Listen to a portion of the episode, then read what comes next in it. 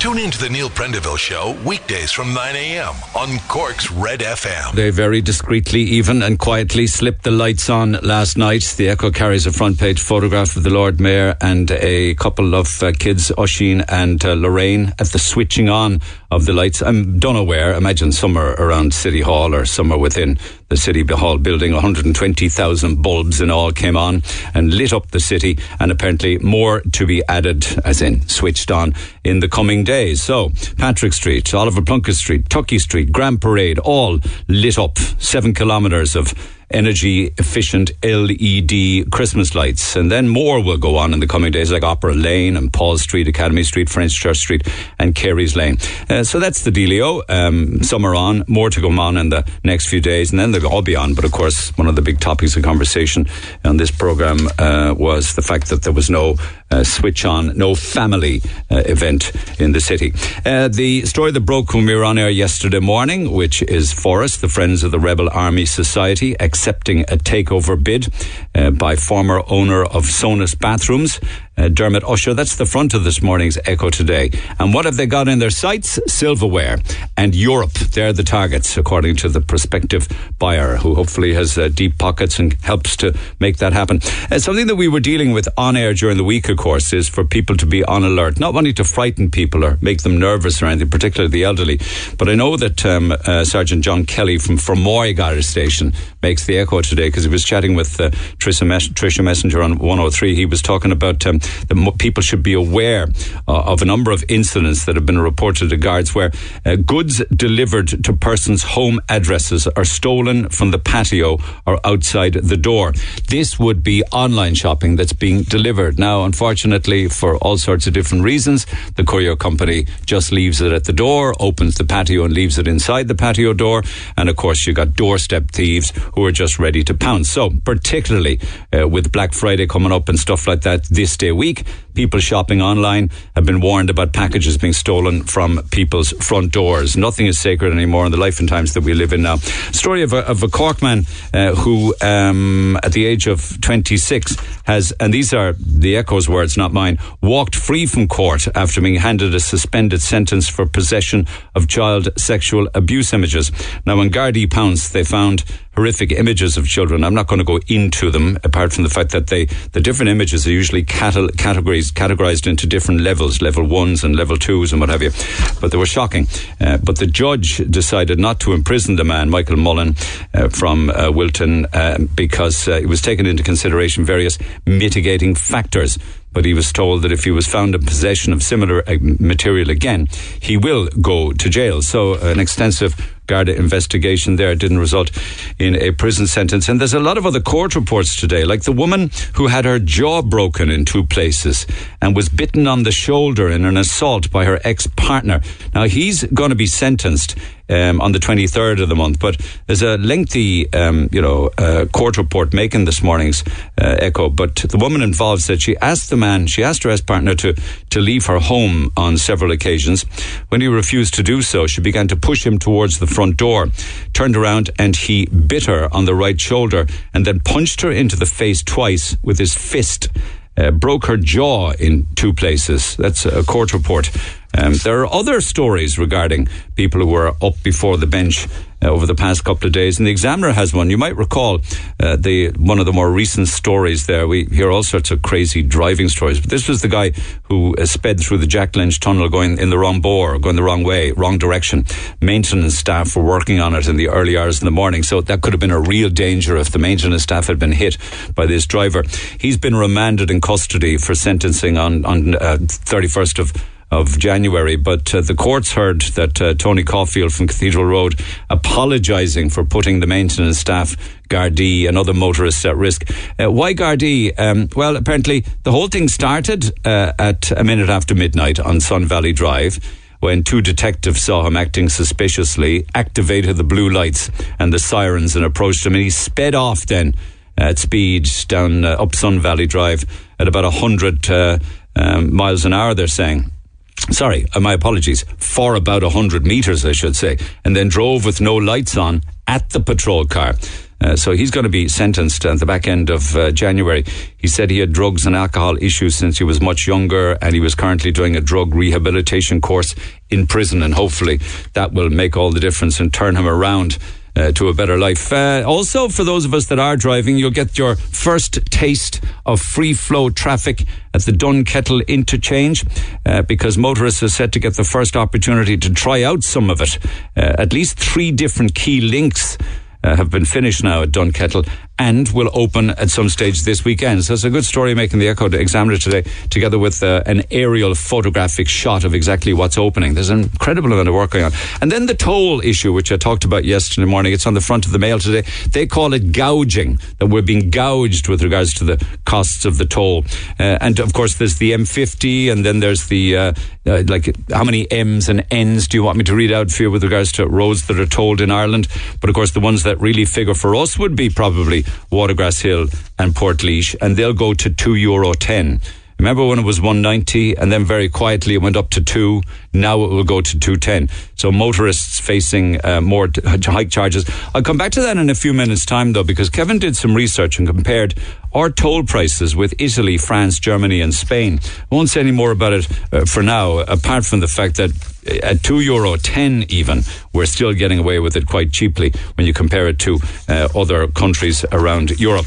Uh, other stories making the papers, of course. Unfortunately, um, you look at everything going up in price, and that includes mortgages. Permanent TSB make the front of the Independent th- today.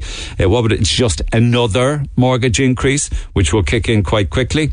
Uh, and they're saying that, say, for instance, if it's a 250 euro mortgage, you will now have to find an extra 60 euro. And maybe things will change, or maybe politicians are just kind of uh, engaging in optics because um, government ministers now are said to be angered at the lack of progress in a number of hospitals, in particular the CUH, poor performance at that hospital. Uh, and they're, you know, breaking all sorts of record levels of poor performance within the CUH, apparently. Uh, amongst them, of course, overcrowding and long waiting lists and chaos in the A&E. So apparently, according to the Examiner this morning, underperforming consultants and managers in some of the country's worst hospitals probably say that about most, if not all of them, have been targeted in recent weeks, and they're going to be asked to account not for their movements, but account for their failures. And you know, the Children's Hospital, I know, I don't even talk about that, uh, but apparently um, they, they, get everything so wrong. Um, when designing and building things, that the Mail this morning says that the new Children's Hospital will have 325 parking spaces for 5,000 staff. I mean, I think the, I think the idea behind not giving people parking spaces anymore is to discourage them from driving, to have a more sustainable life on this planet, I suppose. But there are other stories then regarding transportation. That's one in the Irish Times this morning. It says they just can't get bus drivers. Uh, I don't know why. I don't know whether it's the job, the conditions, the wages, the hours, the grief that bus drivers have to put up with, or indeed maybe just people can find other jobs that pay better with no grief. But now, up until now, of course, you could have EU citizens come in and drive Irish buses. But it's so bad now that according to the Times, uh, non-EU bus drivers will be permitted to work in Ireland for the first time just to try and tackle the recruitment crisis in the industry. So there's so many industries in Ireland now that have uh, labour shortages. And it, it's bizarre because I read an email, hopefully do in a few minutes time I get an opportunity from a student who has sent out loads and loads and loads of CVs trying to get a part-time job, willing to work from four o'clock on a Friday, all day Saturday, all day Sunday, and just keeps on getting knocked back. But watch this space. You know your electric cars, right? There's no uh, road tax. But wait, because the English Times this morning is saying that e- electric vehicles will no longer be exempt from vehicle excise duty and they will have to pay road tax. It's unfair if they don't. So Jeremy Hunt apparently says he wants to make motoring taxes fairer uh, and he'll hit those uh, who have electric cars. And I'm only mentioning this because the headline says electric car owners must pay road tax. So if it happens across the water, Isn't it only a question of time before they cotton onto it here and also impose motor tax on electric cars? Watch this space, I suppose. And then other people driving. You have a taxi driver above in Dublin, uh, very interesting character. He's had uh, he's had five claims now uh, for uh, injuries sustained while driving his taxi, and he's made over a hundred, or at least has been paid out over a hundred thousand euro in damages from previous accidents. Uh, the judge said that he seemed to be making quite a career out of personal injury claims, according to the judge. And the latest one, the fifth one, it was before the courts, was dismissed by the judge, Ravinder Pal Singh. Um, he uh, had quite a number of them in the past, and the uh, Independent this morning catalogues them. So his fifth one, Judge was having none of it. And then, of course, other people in the workplace include primary school teachers and principals. The latest one from the Independent is that um, the principals are now saying they have less and less time because of the workload within primary schools in particular to actually do the job that they were hired to do in the first place. Uh, and not only that, they're saying that it's getting harder to recruit and to retain not just teachers, but principals. And the principals are saying that they are drowning in bureaucratic workload. You know, a million miles. Paperwork, I suppose, you know, box ticking and stuff like that. There's a story in the Mail that talks about drugs being dealt with openly uh, at the GPO. Now, you would think um, that, well, actually, let me put it this way. It, it's actually Dublin's GPO, but it could sit very nicely here in Cork as well, because of course Seamus has been out and has been down at the GPO uh, in Cork City and other locations, but you see open drug dealing there. Uh, and also you got the drug dealers holding on to people's, uh, you know, uh, welfare cards and what have you. So it's not anything exclusive to the GPO in Dublin because we have it as well. And of course the World Cup starts this weekend. There's research out now saying that Irish footy fans are privately rooting for England uh, at the World Cup. There's a, a shock survey out from Ladbrokes. Shock and horror that Irish soccer footy supporters are actually supporting uh, England. Um, the, the, research says that the most popular backed team with Irish fans is England, followed by Wales, followed by Spain, and followed by Portugal. Where in the name of God is? Have you seen this? Where's Brazil in this? Where's Argentina? I know. Huh? I What's know. going on? There were years. There's a generation there. The 1970 Brazil football team will forever be in their hearts. The Jairzinho Pele team, and they would forever follow Brazil after that. But I mean, come on. I I, I suppose I can understand it in some way from the newer fans or maybe younger fans who would support, be more likely to support players as opposed You're to. spot on. I looked you at the research this morning.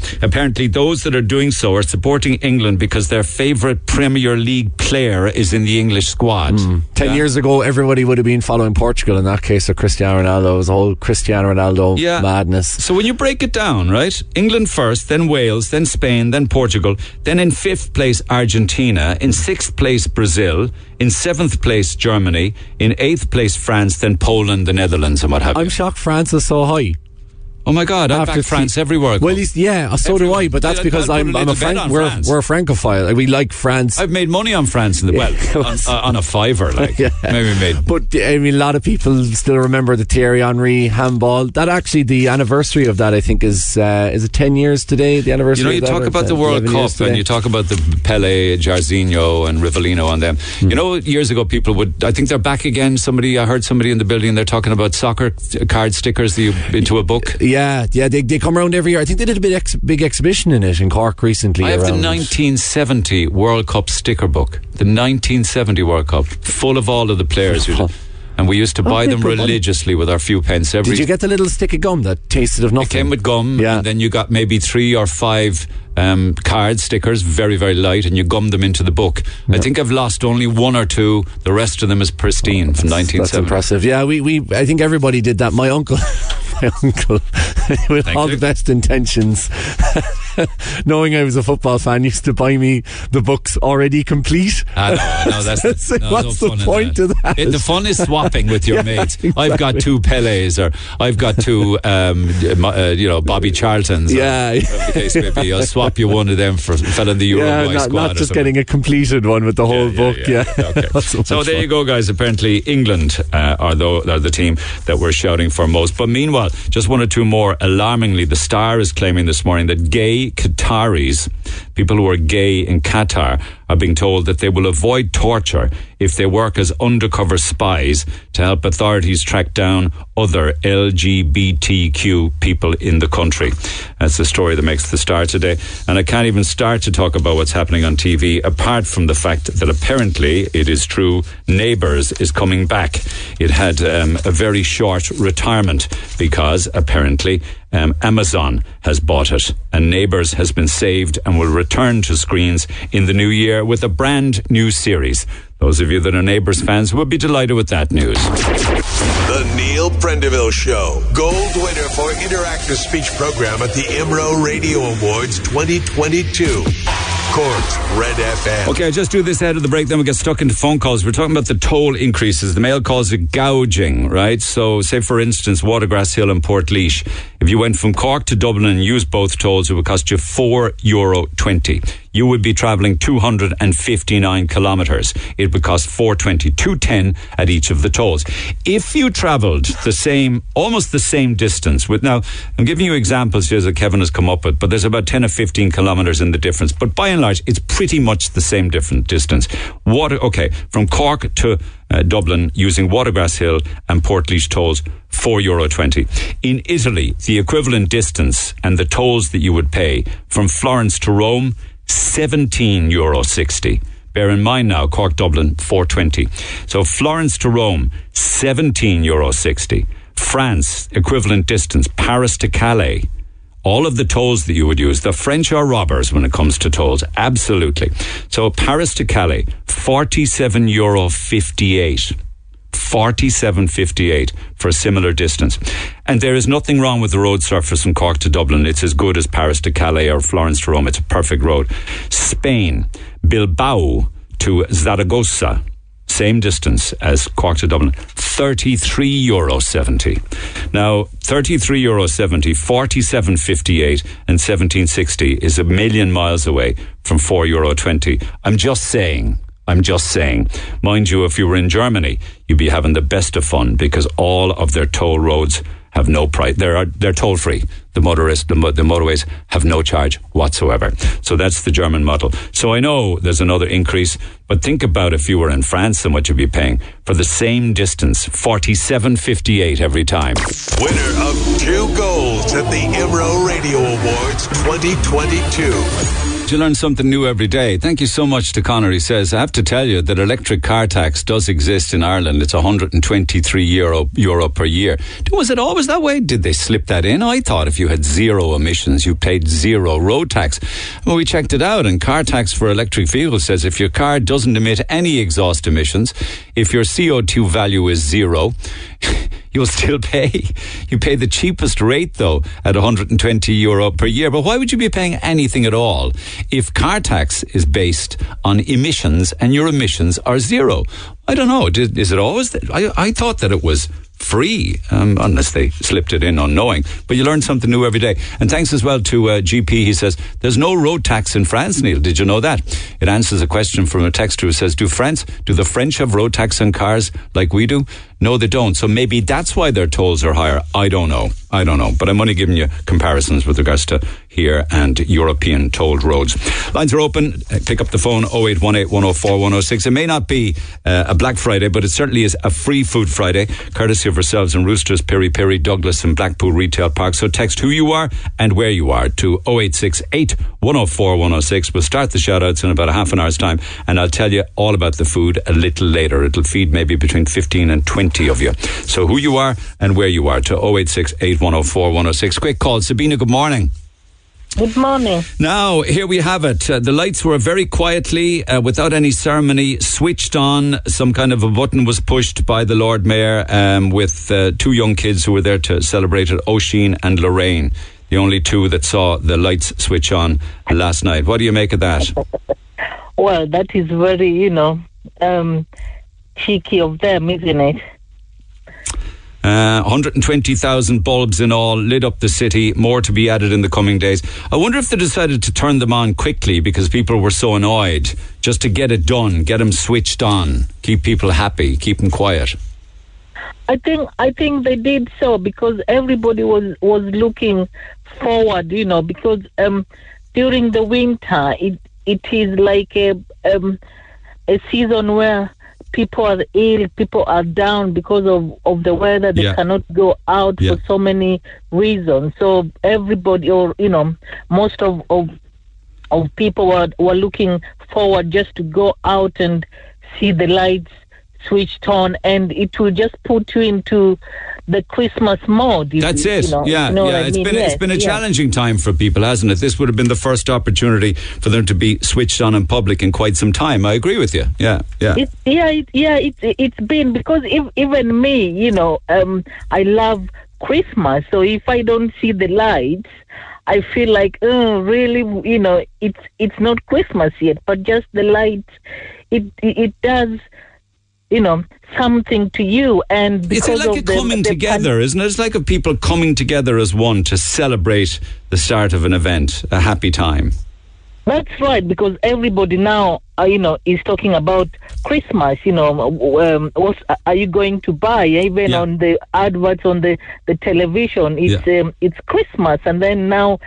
If, if you would have gone to, to you know to Cork City and there are no lights and then you'd be like is it really Christmas you know Yeah, well, you will have an opportunity to go in now at night or when the lights go down, maybe after five o'clock, and see them switched on. Do you have children? Yes, I do have children. So I have three children. The 18 year old one, well, I I can't call her a child anymore, and I have a 14 year. They'll always be children when they want to be children. yeah, but actually, the 18 year old one, she loves Christmas. She was in Cork yesterday about nine o'clock at night, and she video, you know, called me and like, Mom, they put the lights on, and I'm like, Oh, really? Did they? Oh, You she know. sent you a video of the lights. That's lovely, isn't yeah, it? so so she she rang me on a video and then she was just showing me all these lights and I'm like, my God, that is beautiful. You know, Uh, we should go during the weekend. I love it. you know, in the evening and and see the lights. I just want to I just want to ask you a question as to how it would compare to countries overseas. I mean, where would your country of birth have been? Is it Ireland or is it somewhere else? No, I was born in Kenya and I've I've lived in in in, in England for over Okay. twenty years. But let's say you know. let's say Kenya. What would Christmas be like this time of the year? Oh? God, it's like it's it's like something else. It's a celebration, and the lights are everywhere. Like there is no sleeping during, you know, Christmas season because even the uh, the clubs are always. Um, 24 hours and uh, uh, the supermarkets are uh, are 24 hours like everything is 24 hours Okay, so but like only Christmas lights, Christmas tree, Christmas Yes. dinner. What about Christmas dinner? oh christmas dinner is like a feast you know if, if like every meal you will think of in you know in in in kenya like it's uh, i think it's uh, in in kenya christmas is a family time so even the people who live in um in the cities they'll be you know they'll be going to um to see other families or maybe they'll organize to meet in the village so you uh, you will find yourself maybe you are you know you'll be feeding 20 people during this festive season it's just a joyful joyful Would you have time. turkey? Does that feature? um yes people have turkey chicken but mostly it's it's chicken because because turkey is uh, a bit expensive Yeah, so you know yeah. the people will go for chicken they'll go for beef they'll be uh, be barbecuing like a, a you know a whole goat lamb goat? pig A Yes, goat? yeah What's that taste like, goat? it, it it it it is tender it is tender and and really delicious yes Is it is it like lamb or mutton or something like that? It is like mutton yes okay. You won't be you won't be barbecuing or spit roasting a goat this Christmas here, will you? Oh, you oh, well, not for me here because you know it's it's it's hard work. Have you ever gone into the English market and bought tripe or drisheen or crubeens or liver or offal, things like that? um, um, I've been there, but um, um, I haven't bought anything. Have you Or- seen know. tripe? Um, I've I've bought tripe before in the you know the um uh, the shops in um um.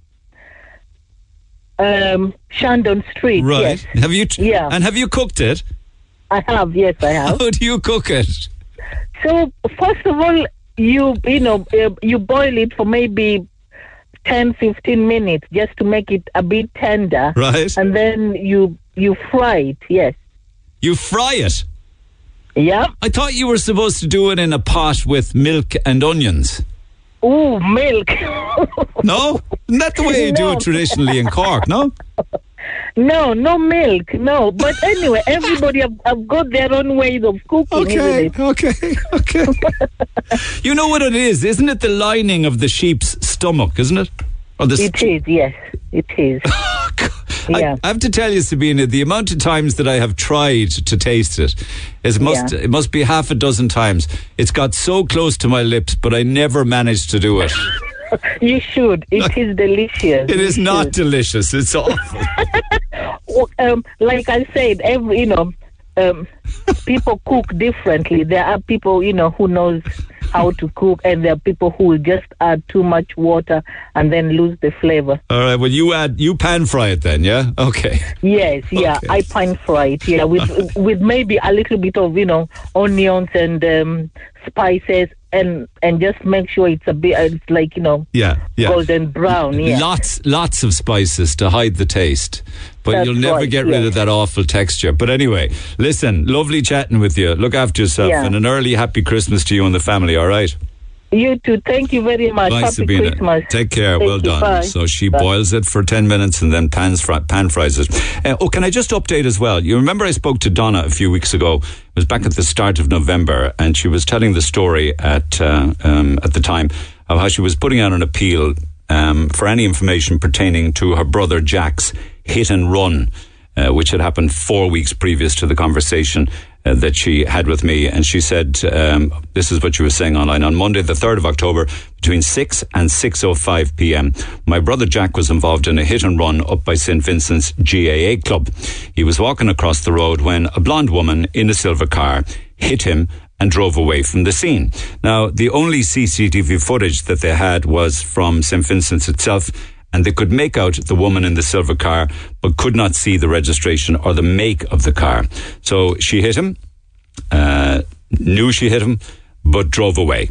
Um, and she was appealing that uh, the woman, um, who briefly stopped incidentally and did take off her seatbelt, but then decided to drive away after hitting 13 year old Jack. So her appeal was put out in the hopes that it would reach the woman herself. Um, when she hit him with her car, he landed on his head. Jack landed on his head, and he'd been out in, in and out of hospital ever since, including emergency surgery, surgery. And we shared some of the photographs of the injuries that he suffered and the state of the poor lad's head. It ballooned out. So after my chat on air with Donna, the story was picked up by a lot of other media locally and nationally. And Donna recently got back in touch with us to give us a quick update. And she said to us yesterday, she's not in a position to come on the air just yet, but she did want to update, and I thank her for it. She says, just a quick update on Jack. He was all good from the last appointment. He was allowed to take the pressure bands off, but will continue uh, to be monitored and the wound so that it doesn't fill up again. But, and that's great news, but equally important is the woman has come forward to the Gardaí. Now, she doesn't know any more about it than that, apart from the woman has come forward and, and, um, spoken to Gardaí. All right. So the woman involved in it, the woman that hit Jack, uh, has uh, obviously got in touch with the Gardaí, gone to a Garda station, and she said, "I just want to pass on my appreciation for everything you did, uh, for getting the word out there. Thank you so much. It means an awful lot." So there's a, a lovely update. Maybe it was all of the media coverage. Maybe it was the talk of me chatting with Donna about it that the woman decided that the best thing that she could do would be to come forward and admit to what had happened and face whatever consequences will come of it. So at least you can say that much that she's come forward and has presented herself to Gardaí. So I can't say any more about it than that, but that's the latest update. Text the Neil Prendeville Show now. 086 8104 106. Red FM. Yes, indeed. Uh, text 086 8104 106. I'll be talking more about Tripe and Drisheen just after 10 o'clock this morning. Um, Donna O'Reilly is the last Drisheen maker in all of Ireland inside in the English market, uh, and we'll be chatting about that. But Seamus and Claire actually were in the English market on uh, Wednesday chatting with people about tripe and drisheen, the old Cork staple. Now, tripe is the lining of the cow's stomach. So I got that one wrong. It's the cow's stomach. And traditionally, although Sabina does it differently, it's boiled in milk with onions. Drisheen then is blood sausage made from the blood of the cow. Now, it's different to black pudding and white pudding. Um, you know, I think there's a lot of cereal and things in the black and, and white puddings, and I love those. But Drisheen is another country entirely. Uh, so the Farmgate Cafe got on board with us, and they cooked for us tripe and drisheen and also some lamb's liver. And the lads then, Seamus and Claire, were serving it uh, to the people of Cork in the English market on Wednesday afternoon. Um, and thank you for the Farmgate Cafe for coming on board. They did a damn fine job. It's a fabulous restaurant with uh, delicious food. So more on that after 10. But it's an interesting story. Uh, just a quick funny story came to mind, Neil, regarding tripe and drisheen. Back in 1977, I went to visit my two aunts in New York, um, says Catherine. My mother, in all her innocence, gave me a plastic bag bought the day before in O'Reilly's in the market. Uh, with tripe and drisheen in it. I walked through customs, remember now, 1977, walked through customs, no problem. Placed the bag in the overhead compartment. And I'll tell you what, when I opened that compartment overhead in New York, it was like leaving off 100 stink bombs in a small space. I'll never forget uh, that people never left an aircraft so fast they couldn't get away from it. Yeah, I think we all have a kind of a story like that. I remember doing it once years ago with uh, French cheese in an overhead locker and everything was fine until you opened the overhead locker and you got blue cheese and camembert cheese and all sorts of fresh French cheeses. But I'd imagine that on the scale, the Richter scale of smell, tripe and drisheen would have been right up there. So thank you for that, Catherine. You know, we are talking about uh, light switch ons very quietly and discreetly. The Lord Mayor pushed a button last night and all of the lights came on. No family event. I can tell you there will be a big family event this evening because the Luxford family are switching on the lights in Togher later today. Con, good morning. Good morning, Neil. How should, are we doing? You should do me a favour. You should send the chief executive of Cork City Council an invitation to the switch on. What do you think? I sent the two of them, himself and the Lord Mayor, to come out here and switch on the lights with us, but did, no, they wouldn't take it up did you, me. Did you get a response from either of them? No, Neil. Fair play to you for doing it anyway, all the same. Anyway, all raring to go? Well, I'll tell you now, we are inviting all children to come here this evening, and Santi will be here with sweets to hand them out to the children. All right. Okay. And we hope everybody will enjoy themselves. Fair play to you. What time's the switch on, Con? Yourself and well, Aileen have done all the hard work with the volunteers. Five o'clock is the switch on, and it's my son Jason and, he, and his two lads. They, they, they do the work there in plastering, and they come out. Uh, they have 95 percent of it done. They have about five percent more to do. But I'll get the whip out to them now in the afternoon. and and sure yeah, by, yeah. by five o'clock, that Santi will be able to come and visit everybody. All right. How are the two new reindeer arrivals getting on? Are they fitting in? I, Oh, the, the, you, you couldn't believe the way they're after settling in straight away. At first, we thought we'd have trouble getting them out in the garden, and we hunted them out anyway, and they settled down straight away. and they're eating the grass, so I'm, I have no problems with the grass being grown anymore now, because they'll eat the grass away now, so I don't have to go out and cut it anymore. Fair play to you, boy, fair play to you. Now, uh, all of the proceeds and people that go along all over the Christmas season can leave a few bob for penny dinners, right? Quite correct. And we'll all go to Penny Dinners into Katrina Toomey.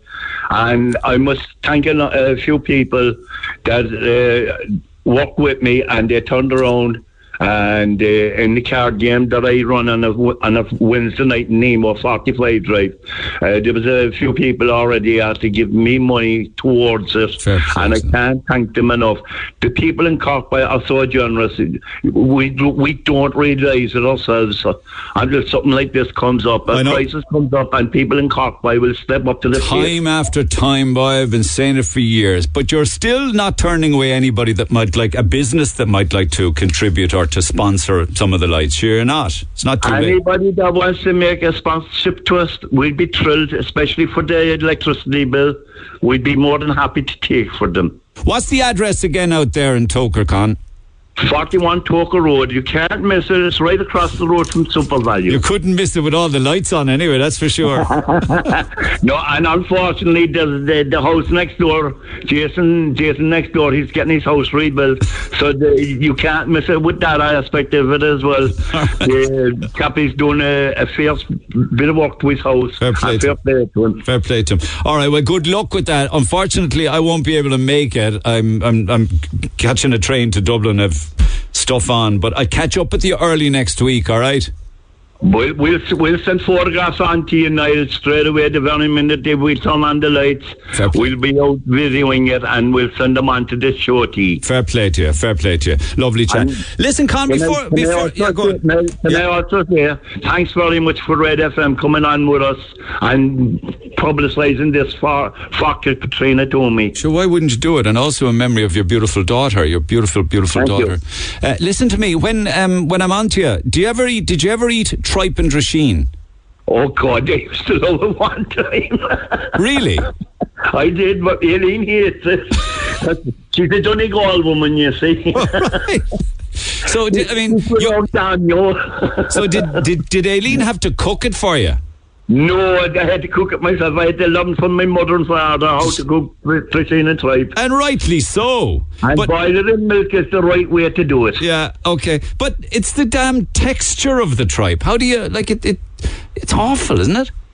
Well, you cook it for a couple of hours, Niall, and it's lovely and tender. What does it taste like? It tastes like any other meat that you eat. No, it doesn't look like any other meat. And believe you me, but you know when it's better? After about 10 pints. I thought it was crubeens were brilliant after ten pints. and, the, and them as well. uh, well, boy, why don't you boil a bucket load of it this weekend then? Niall, do you know what you're doing now when you give me a hamper for Christmas? From McConnell's? They don't do tripe and drisheen. No, but if you're taking a hamper. we'll see what we can rustle together in the coming weeks.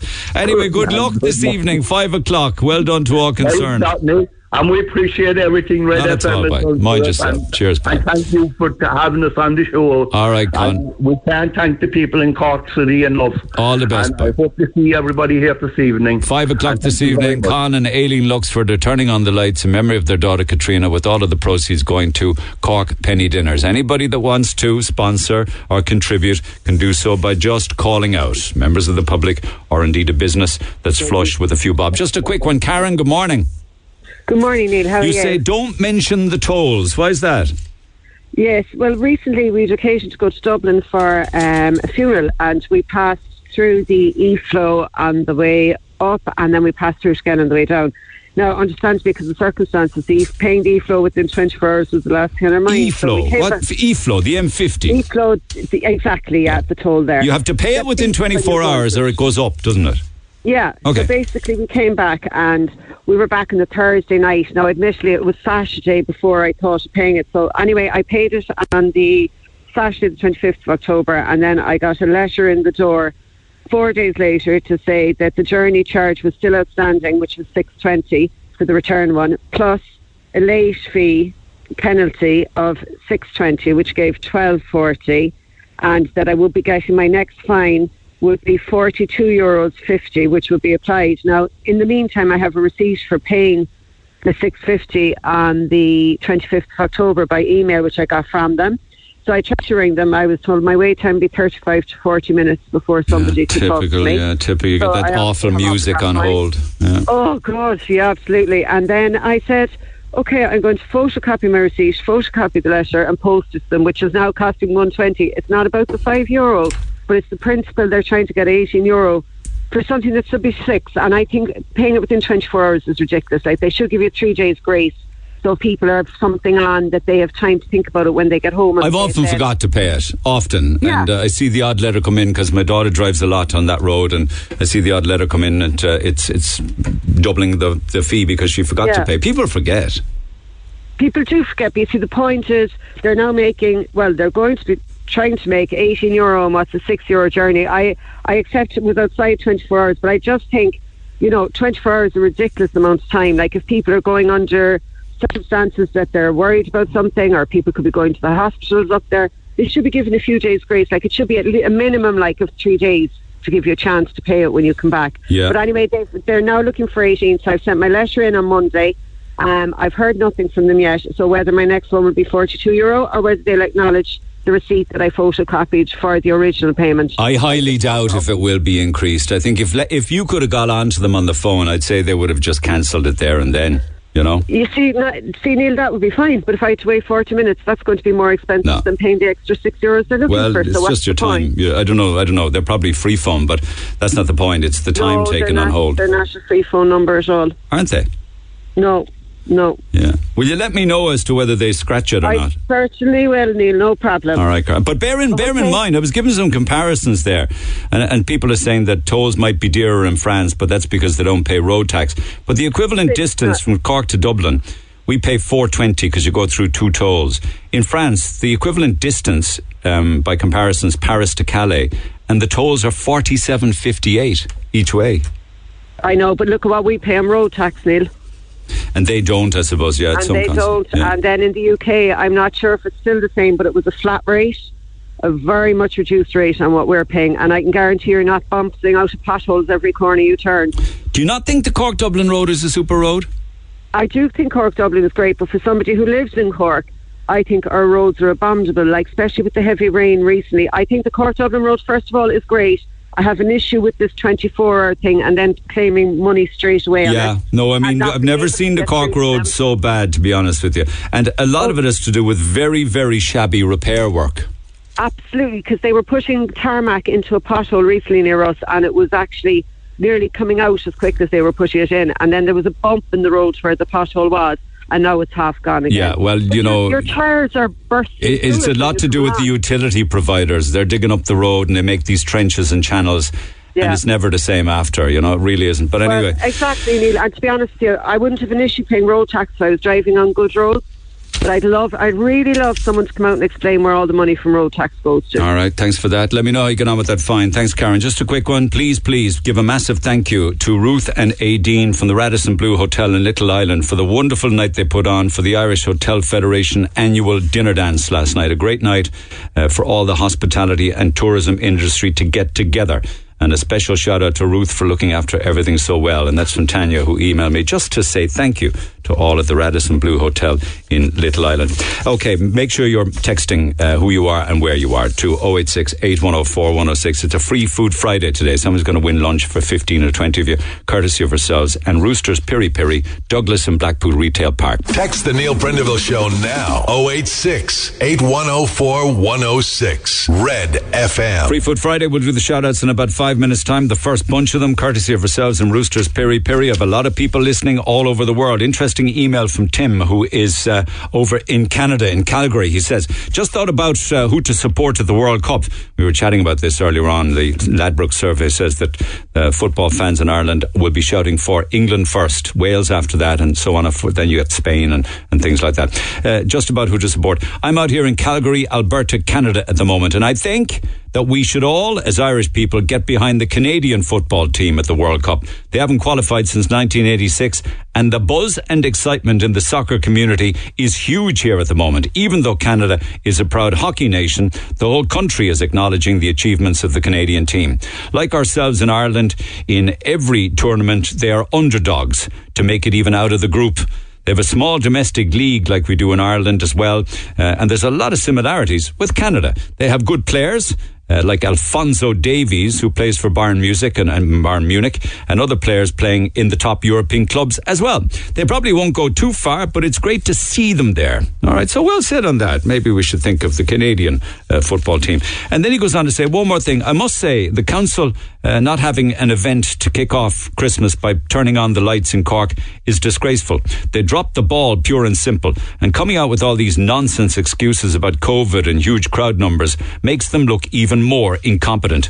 I have nieces and nephews who are asking us about this year. They love to go in to see the lights turned on, and now they have been disappointed by council and disappointed the whole city. No excuse for this. I don't have the answer to any. I don't have to answer to anybody. We shouldn't let the score. We shouldn't let the score and follow up. And sorry, that makes no sense. But I know what you're saying. You're you're as annoyed as everybody else about the fact that we can't have. Uh, it's too late now because they were switched on last night. So, regards to you in Calgary, in Alberta, I say people all over the world. Um, John McNamara's in Saudi Arabia joins me by phone. John, good morning. Uh, good afternoon. By WhatsApp Uh, from Saudi. Saudi Arabia. Yeah, uh, at 30 degrees centigrade, very nice temperature this time of the year.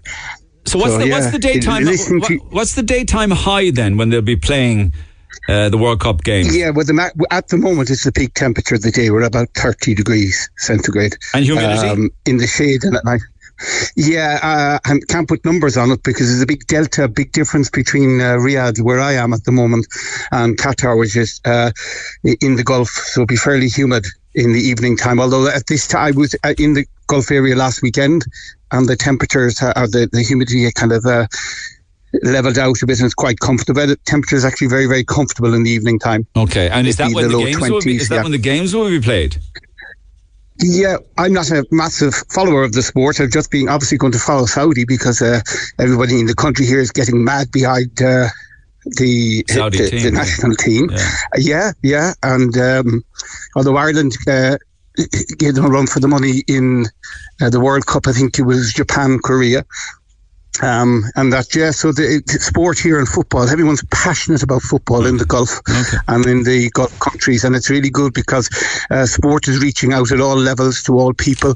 And it's a great leveler. I even made a thing in, it mentioned in my WhatsApp. What's, what's interesting about it is that uh, we should be very proud of the, how the GAA works at home and sport works. So we take all the politics of uh, the likes of FIFA out of it. Sport is a great thing. and it's a great yeah, I, uh, yeah, but not Qatar though. Many people are saying very critical of their um, human Yeah, rights abuse. I, I again, I'm yeah. Although cast your mind back, I'm of an older age. 1993, uh, when Ireland played uh, Spain, Hungary, and Northern Ireland to qualify for sorry to, for the 1990 World Cup.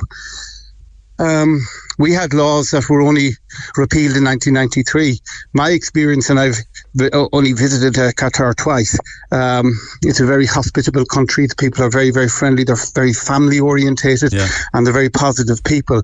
And I don't think my own experience. I'd be very slow to judge a nation uh, on the rules that are on the statute book because uh, I- I think we need to look closer to home sometimes before we start judging other countries. Remember, 1993 is not that long ago in Uh, Ireland. you're, you're talking about You the know, so- decriminalisation of homosexuality, right to divorce, Correct, yeah. and all the different laws that we Yeah, have to catch up correct. Yeah, correct. yeah, And you were least- talking and least you we- were- you were did it, touching- though. We did.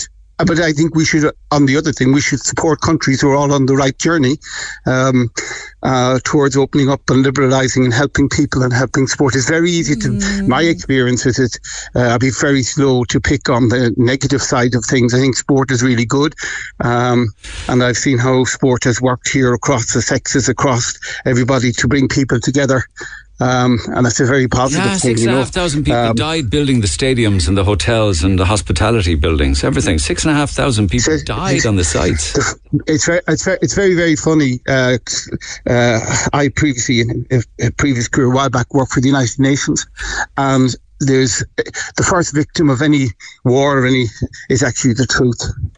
I actually would refute and reject those figures unless I knew where they come from, because my own experience working in the Gulf is that uh, quality and safety in work on site is as good as in Europe. Uh, I, I don't deny there's probably issues going on. I'm sure there is, and I. Do you I think the figure's inaccurate? That, but you accept that there is a, a, a shocking, appalling figure, but I it mightn't be accept the- yeah. Yeah. No, I, I think the figure is, is spurious, and I think it's very easy to point fi- fi- uh, uh, to pick on the negative. Unless I would know, unless I witnessed something myself, I'd be very, very slow to comment on. it. I think we should be very, very, very careful. Okay. Um, uh, I sport, is, but again, I um, the original cause of my call, Neil, wasn't about Oh, necessarily oh, okay. about the We, World get- we'll Cup. get the to that briefly because you said because you, you say I engage in lazy, unbalanced Um, journalism. Okay. Yeah. Yeah, yeah, yeah. Um, because look, the from why bypasses is all you're paying for. for the in, in the two euro or two euro ten. Um, I dare say maybe your uh, your reporting might be a little bit more informed if the Jack Lynch tunnel was told because people in Dublin who are commuting and going to work are going to be uh, particularly hard done by. Um, and we also they pay to go through their my tunnel, main point yeah, is, don't they? Yeah, they do. Yeah. yeah, well, there's a bit more than that as well. I mean, uh, the many long sections of road in France are paid for in their entirety by a private company. Many of our roads, small sections are paid for by private companies, but the vast majority of the roads are paid. The, absolute, but many of them are paid by the Irish taxpayer Yeah. and the EU. Okay. And you, it's very important that you compare like with like. If I visit Switzerland, I have to pay the road tax for the year. If I visit, um, if I visit, uh, uh, for example, if you visit uh, Austria, you have to pay uh, a portion of the road tax. You know, you can do it on a, a weekly, monthly basis, whatever, to drive and use their roads. So it's horses for courses, and fundamentally, I'm of the opinion that Irish road users are particularly hard done by in tax, be it on their fuel, be it on the vehicle registration taxes. So it, There's every opportunity. Is it, Yeah, a ca- sorry. is it a case then that some countries that don't have road tax have higher tolls because of that, is it? Broadly speaking, Like somebody said to me that the French again, don't pay road tax, for instance. No, and th- no, they don't. And now the, the British road tax is fundamentally done differently to Irish road tax, even though there's only, you know, people know coming from the likes of Cork that you pay for the Severn crossing and you pay for the Birmingham. There's a, a, a bypass, but the vast majority of the motorways and road network in, in, in the United Kingdom are free So and are- are paid are for by the, are taxpayer. okay, but are you of the opinion that in Ireland that we shouldn't be paying tolls, or that um, because because I think when you compare it to Europe, four twenty from Cork to Dublin City is a lot less than forty seven fifty eight to go from Paris to Calais. But how is it a lot less? And let me tell you, this is why my very point. How much were Irish taxpayers paying? How much were Irish payer, taxpayers paying during the construction? The, our taxpayer to our general taxation, to our VAT, and to our various different costs con- co- contributed to the construction of those True, roads. true. how it's the very fact that you want to in the single uh, in the, the the physical thing on your journey uh, pay for it. And I, again I would spare a thought for commuters in uh, Dublin uh, on the M50 and uh, on the port um, crossing the East Link having to pay every day significant amount So the for point, crossing it. point you're making And, is that the way, in the case of France, say the 4758, that's a 100% Yeah. privately owned road. Ireland, Yeah. the Cork Dublin road is, let's say, 50% owned by the taxpayer anyway.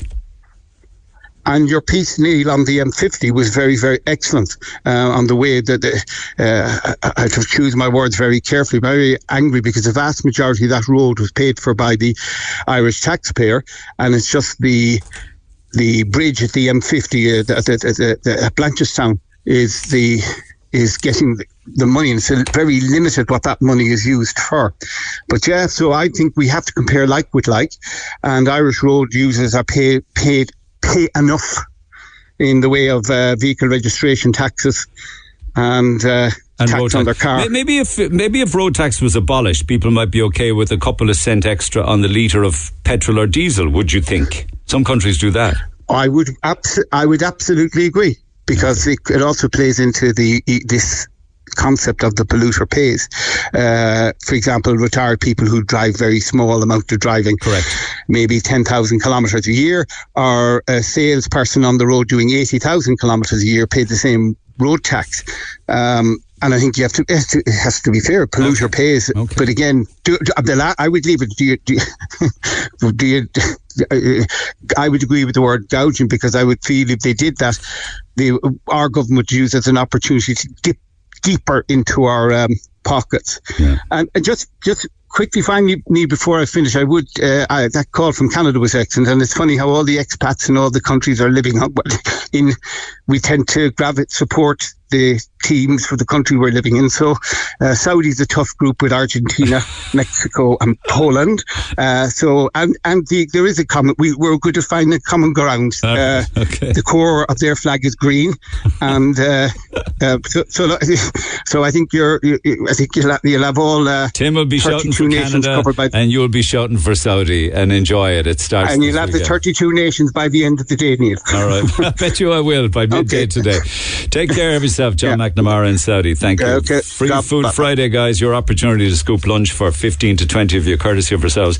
And Roosters, Piri Piri, Douglas, and Blackpool Retail Park. So, shout outs. Good morning to everybody listening at Velvet Hair Design, Tory Top Road in Ballyphehane. To all the staff at Beba's Hair Salon and Hawks Road. To Lara National School. Morning to Katie. To Donsworth Office Supplies, the amazing bunch that work there. John, Brina, Vera, Dorata, uh, all working in the office there. Absolute Property Group would love feeding this lunchtime. Morning to Bob Carson and all of the staff. To the clean room at Watson, Marlow and Blackpool. To GRP Roofing Supplies, Tramore Road.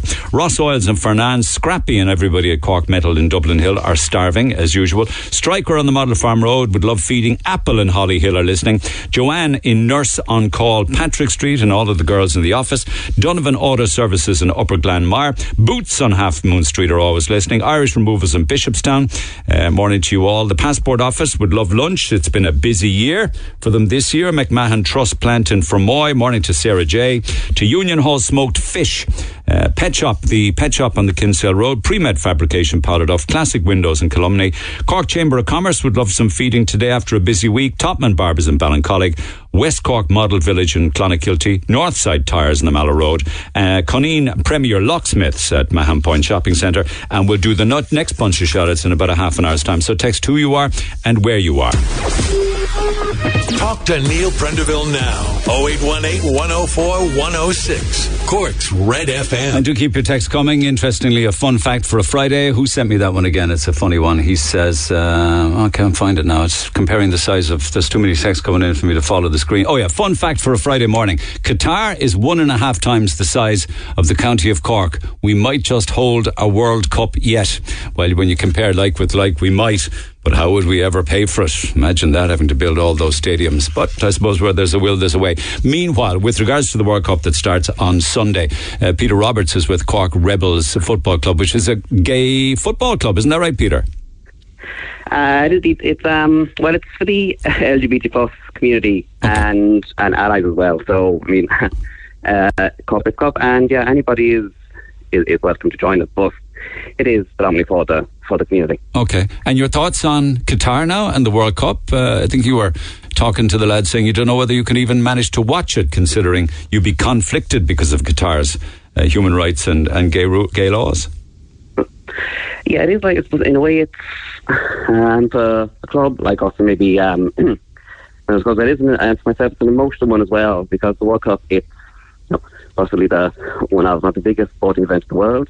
You know, it should be celebrated, and normally you wouldn't think wouldn't think twice about watching it, but you know, unfortunately, it's. You can't talk about the World Cup without the issue of the you know the human rights violations, and in particular for our community and how we would be pleased if we You'd be thrown in jail. if we did it. Ex- Exactly, yes. Yeah. So Yeah. it goes against everything that our club and and, and we stand for. Yeah, yeah. I mean, that simple as that. Does anybody know how, how different countries and players are going to, um, you know, when they're playing the match, or are they going to wear any particular armbands, you know, take the knee, wear rainbow colours? Do you know of any of that? It's it's it's uh, again it's case by case basis now. Every player is going to have their own thoughts on it. Um, but at the same time, you know, if players want, you know, we can't you can't blame players for going to the World Cup. I mean, you know, as a football player, the World Cup is something that many have probably been playing for their whole lives. You know, it is a Oh, and I know, I know that, and they're saying that the politics and the rules of the country need to be kept out of sport. I understand that, but I'm, I'm wondering, will there be any protests from teams or countries participating, or or gay players? I, absolutely. I know some of the captains are planning on wearing armbands, some aren't. Again, Gotcha. it's individual. Yeah. I know some, there's a couple of airlines are flying their teams in on, I suppose, inclusivity planes, essentially. So, you know, there, I'm sure, I'm sure there will be. Yeah. Um, Yeah. You know, it's kind of, it's, so it is important that basically that for inclusivity, you know, and that people should be allowed to be you know, be themselves. So absolutely, you know, it should be, you know, I essentially, you know, highlight if players and want to, you know, Yeah. want to do that, then you know, absolutely. But it is a, you know, it's an individual's, um, you know, an individual's choice essentially. Okay, Peter made an interesting point there from Saudi Arabia, saying that we don't have to look much further than Ireland because it's uh, what it's not even thirty years since we decriminalised, um, uh, as as it was at the time, homosexual acts between two men. That's not all that long ago. Absolutely, and it's. I think there's no, there's no, maybe there's no country in the world that's you know 100 percent perfect. You know, every country has different stages of you know rights, but so that you know our community, I think maybe Ireland's a bit more ahead than than most um, in terms of marriage referendum and so on and so Correct. forth. Yeah. So there's different there's different stages, um, but you know, unfortunately, from from you know, uh, it's you know, I basically would be thrown in thrown in jail. So you know, there's I mean, there's no you can't. Only, I think there's only a very small percentage of countries that would say you know they live in a pure, you know, democracy. You know, no mm. country is mm. is perfect, but there are mm. countries that have a better track record on human rights than you know than others essentially. Maybe maybe they'll catch up. Maybe in time. You would. So will you watch it? So, yeah. I, I, it's again, it is it is a tough one, and even as a club, like normally for an event like this, as a football club, we wouldn't hesitate about organising, you know, to go as a group and watch Yeah, a match, yeah. and you know, again, and unfortunately, as well, it is, you know, um, unfortunately, when you know, there's always the the issue of of the life of LGBT in, in the country, and it, it can hang over it. So It is you hang know, on, but you so you won't that- be organising a group get together to watch any particular matches with teammates. as as as a club, um, no. Now, if people, there- there's people in the club who will, you know, and that's the individual, you know, people might go as a group to watch us, Yeah. you know, and that's, you know, absolutely, and that is, you know, Yeah. that's happening. But you know, normally as a pro club, you know, where we're on the pitch, we do have a social aspect as well, Yeah. and you know, we'd, you know, going to watch a football match is a Part of part that, of it. yeah, So yeah. you know, and we normally, you know, we're putting on, you know, social media that we're, you know, but you know, I as a club, it won't, we wouldn't be organising social events. Because it's Qatar and the way they behave, is it? Is it? Yes, as I Okay. say, like it goes against everything that our Yeah, that no, I mean, that's, thank you. It's a question you answered. I'm obliged to you. Okay. Thanks for that, Peter. Take care of yourself. Regards to everyone at Cork Rebels Football Club. Matt Cooper had a very interesting column, actually, in the mail during the week. He was saying the reason it was moved uh, to this time of the year is the Qatar would have been too hot. Uh, in the summer for both players and fans. As it happens, it will still be too hot even now.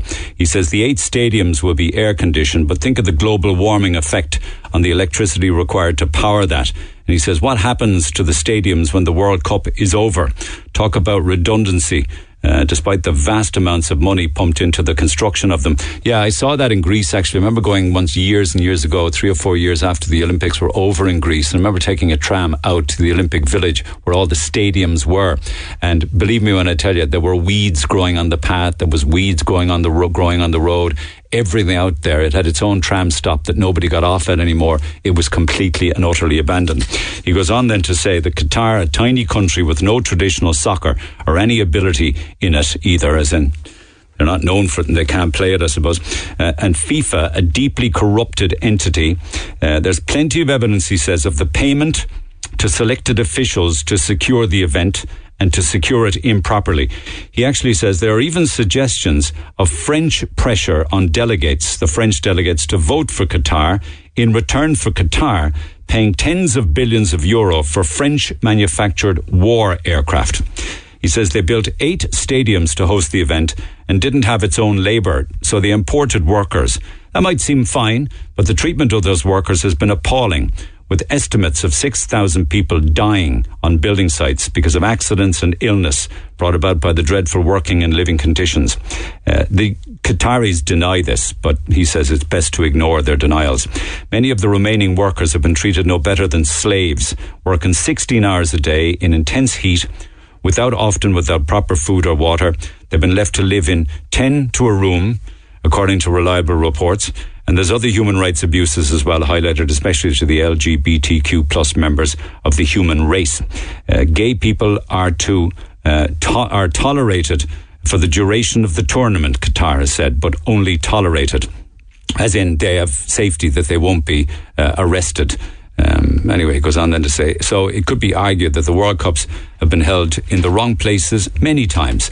Um, you remember Argentina in 1978 at a time when its ruling military junta was killing its own people. So that just is a couple of paragraphs from a powerful uh, column from Matt Cooper in the in the Mail there recently. And then there was the Danish TV company um, being harassed by police as they tried to film a piece. They were at a roundabout in Doha, and one of the men threatens to break the camera despite the fact that the journalist has a, had a permit to film anywhere. There's a little bit of audio of this. So this is just a TV crew trying to do their job.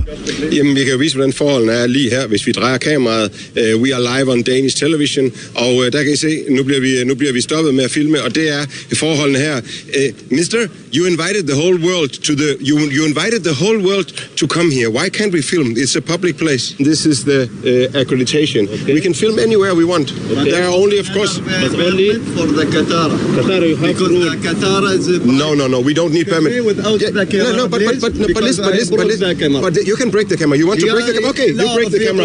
okay, bring the camera, Yes. So you're threatening us by by by, by smashing the camera. I happened live Slit on Danish so- television, live.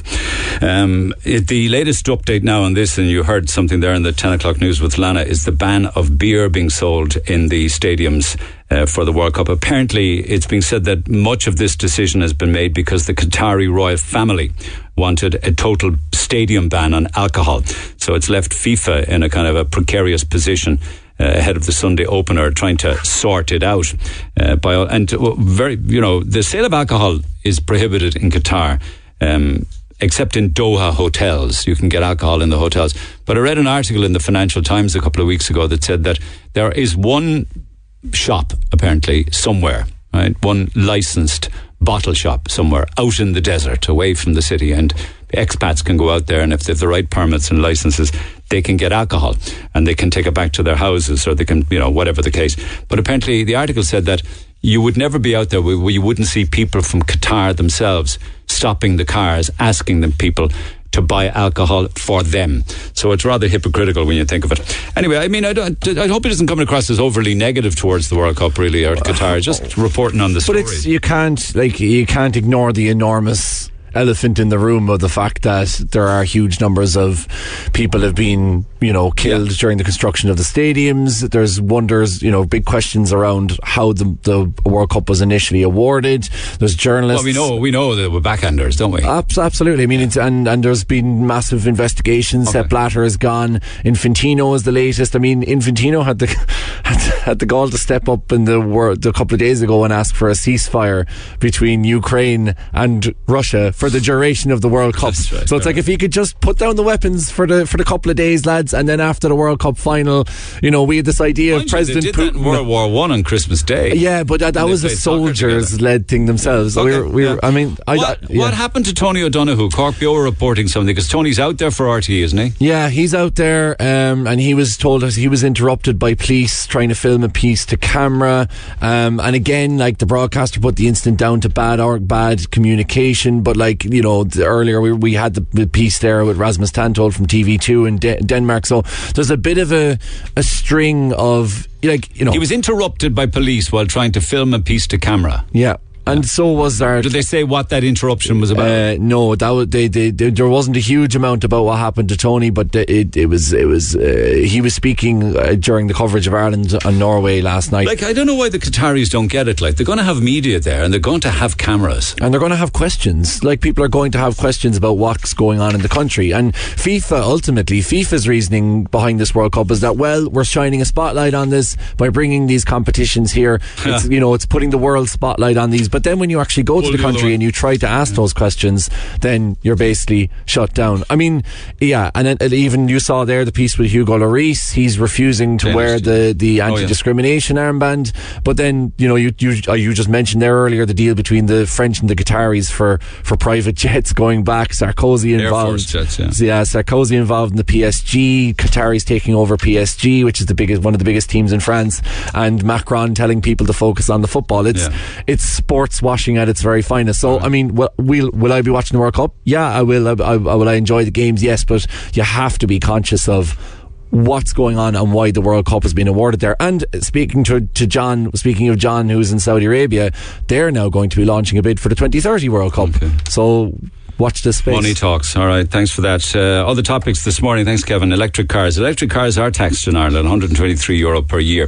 There's already motor tax, Neil, on electric vehicles. Thank you for that. I actually did not know that. I'll hold my hands up and I thought if you had an electric vehicle and you had no carbon emissions, you paid no road tax. I bought a hybrid Tucson and the yearly tax is more than the diesel I traded in. Work that out, says Mike. And then lots of people saying, would you please pass this on to Neil? It's 1440 to go from Cork to Dublin Airport on the tolls. I don't know where he got his four euro from. Well, I got the four euro from going from Cork to Dublin, not Cork to Dublin Airport. But I take on board what you're saying. When you talk about France and toll prices, you forget to tell the full truth. There is no road tax in France. Norway pays 40 euro a year to cover all tolls, says Desi. Uh, there's no such thing as road tax. It's motor tax. It's a tax for having a car. It's not a tax to build roads. And the French part of the tax on petrol and diesel is how they pay their road tax. They pay it by an extra couple of cent, I suppose, being lopped on to the price of a litre. Um, then from other stories, in fairness, if you're relying on Cork City Council to lift your moods and spirits, then I'm sorry to say you are beyond help. That's with regards to no family fun evening to turn the lights on. Uh, there's electricians dragging their backsides out of it for the last month, setting up the lights, lights through the night on double bubble. That's why the lights are costing so much. Um, and thank you for those texts. Keep them coming. Uh, the woman involved in the hit and run, where the 13 year old boy probably only came forward as she feared ultimately being caught. What kind of a person would drive away from such carnage? Uh, she has to live with herself and the consequences of it. And John says, finally, glad to hear that lady came forward and now is doing the right thing. Um, glad to hear Jack is on the mend. My two daughters, Amy and Rachel, witnessed the hit and run on Blarney Road and ran home to get me. Uh, and we went to see and make sure that he was okay.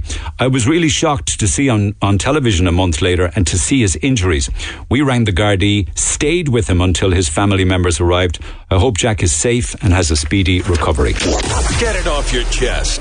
Call Neil Prendeville now on 0818 104 106 Red FM. More on matters related to Tripe and Drisheen a little later on this morning with fun from the English market. But you're going to love this piece of audio. You might recall me telling you about uh, Sheila, uh, who was, um, what's her surname, guys? Sheila O'Regan, that's right. Sheila O'Regan, born in Farran in 1922. She's now living in Upper Glanmire, at least near Upper Glanmire.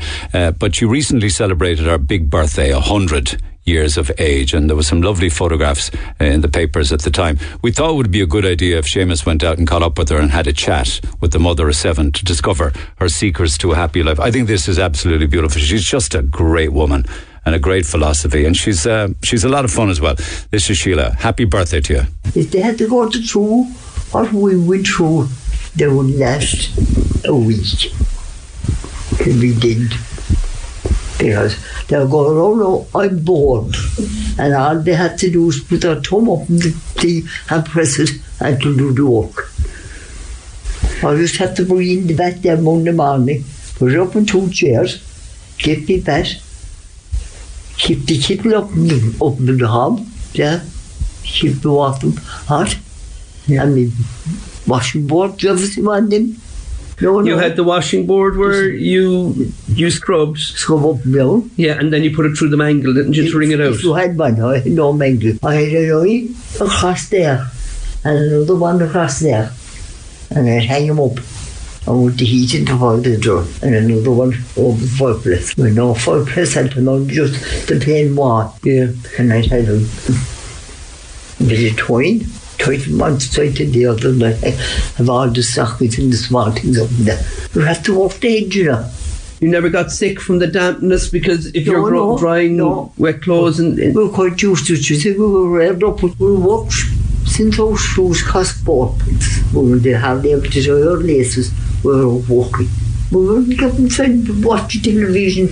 We were out almost cocked out. But you get out. And we had no sausages or rashers for our breakfast in the morning either. what would you have for breakfast? But we might have an egg. So plentiful, boiled egg. And I remember when the, the father was alive, there'd be so many around the table, and I'd have so many eggs, and he'd half the egg, and give half of to one of the children. So you're talking about what you have, and you haven't this, and you haven't that. You have truth.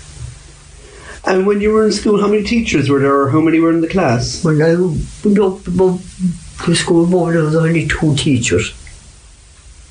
Malcolm, Mandy, and um, Peggy, was it? And they'd have to teach how many people? Oh, Jesus, they'd be good lad. They were over 100. And we're complaining then about 30 kids in the class. Yeah. But did you learn anything while you were in school? Oh, not much. Because we were drilled. We were drilled. We know the answer, which would be very safe. Because if we didn't know, you got two slept. I have got four slept. Two in the head, two in the head. No wonder they're like that now. You can't open your motor, you know. We told them to sit down and they found the gas. So school was tough, was it? It was. Tough that. You probably couldn't wait to get out of school then, did you? Oh, Jesus. School was like prison. Worse than prison. Was it? God. Oh, fierce no time. And the worst thing back. I don't think it like was. They're wrong. They'll do what they like. They're the teachers and, and, and, and the priests. And yet you're still very religious. Oh, I say me prayers and I. Jesus, he's good. He's going for your confession tomorrow, is he? Confession, oh, why? Yeah. Hope few lies. And were you always working on the farm and I, w- I was walking inside and outside. These potatoes, breaking sticks, you name it. I was tinning out oh, at nine years of age. Turnips, mangel, beet, and picking spuds and picking stones. You went into, I suppose, domestic service then, was it? Oh, yeah. Was that because your parents thought it was a kind of a cleaner job for you and Oh, easier yeah. to do? Yeah. An easier job. But less pay. Yeah. Off we got putting. But, but, but, but of your brain. But you seem to have got on very well with I the- did. I put to took, took things day by day. No, to the God is good for tomorrow. Your fascination with Bertie Ahern, wh- when did that start? It. Yeah. I don't know, I, I always liked Bestie. Because no hug off enough of his around. Did you even stick by him through his, his bad Yeah. times when he was in mm. got got himself in a bit of bother? Yeah, I was always a Fianna Fáil woman. And mother and father before me. And what do you make about the current crop of Fianna Fáilers? Which is supposed, you know, you know what to say about them. That should be the same, and the all Michael chances. You got the letter from himself there last week, was it? I did, in the morning, the check. And the small man. How were the celebrations? Are they still going or Oh, they're still coming and going. They're two now. Well, they're for that, that. And I Billy Sheriff for walking over to this man, sitting down there talking. Yeah. Okay, I'll go. But when you were minding him, Yeah. The people talking about to have heads on the heads. The pig's head, boiled into, and the cabbage and the turnips. Do you ever had 80 pig's head? I didn't, but I remember my grandmother, the crubeens, and she'd Yes, she'd yeah. be boiling them for hours. That's it, that's it. That was good grub that time. And was that what you were living off all those years growing up? The Yeah. pigs, pigs trotters, and Yeah. Well, I never eat pig trotters. I did eat pig's head and bacon and bit liver. The good food. So there's nothing only bits and scraps, bit of this and a bit of that. And we have plenty of potatoes and cabbage. Well, they are very food. They are very good food. And did you grow all those yourself then? Yeah. Oh, over them baker. With me bucket and me strike over the and dig a stock, and put over and wash them. Put them into the bucket, get the bu- hand in the bush and wrestle them around. Put them in, put them into the saucepan. Two saucepans I have. One for the meat and the cabbage, and the other one for the spuds. And you cook the meat and cabbage together. Yeah, there you are. No, they were good old times. They were tough, but they were happy. Yeah. We were happy. You could go there and you could put your ass up against the ditch and you could be talking for a half an hour and there was no talking and laugh. That's all God. Do you think people don't talk to each other anymore? That the Not at all. They all have cars now, you see, they're, they're hardly salute you, some of them. and did you ever travel anywhere over the years, or was it all um, As far as I went was England. by the plane? No, no, no. Dennis Fallon from Mumbelow. And would you not go by plane quicker? No, I had the price of it. I went for Orleans wedding. The daughter's wedding. You were there now. And what did you make in London? I wouldn't be too in. People are very distant. Not different because it's here. I only stay for about four days, four or five days. Yeah.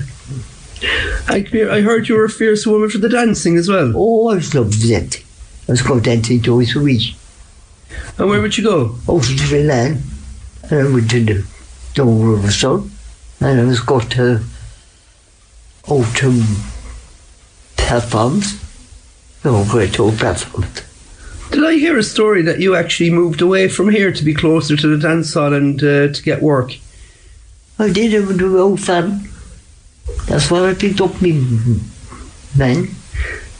What would the dance halls be like back then? Are they? Oh, they were top. Grand dancing. The céilí dancing. Two step in the van dancing. Siege and Innocent. Yeah, to set. And who? What sort of bands would be playing then? Or They won't, I don't think there'll be bands. There'll be some. A, a fellow the play accordion. And a fellow with the drums. Yeah. So I'll be there. That's like the bands now. Sure, they're not dancing there now. Only long up up one another. That had.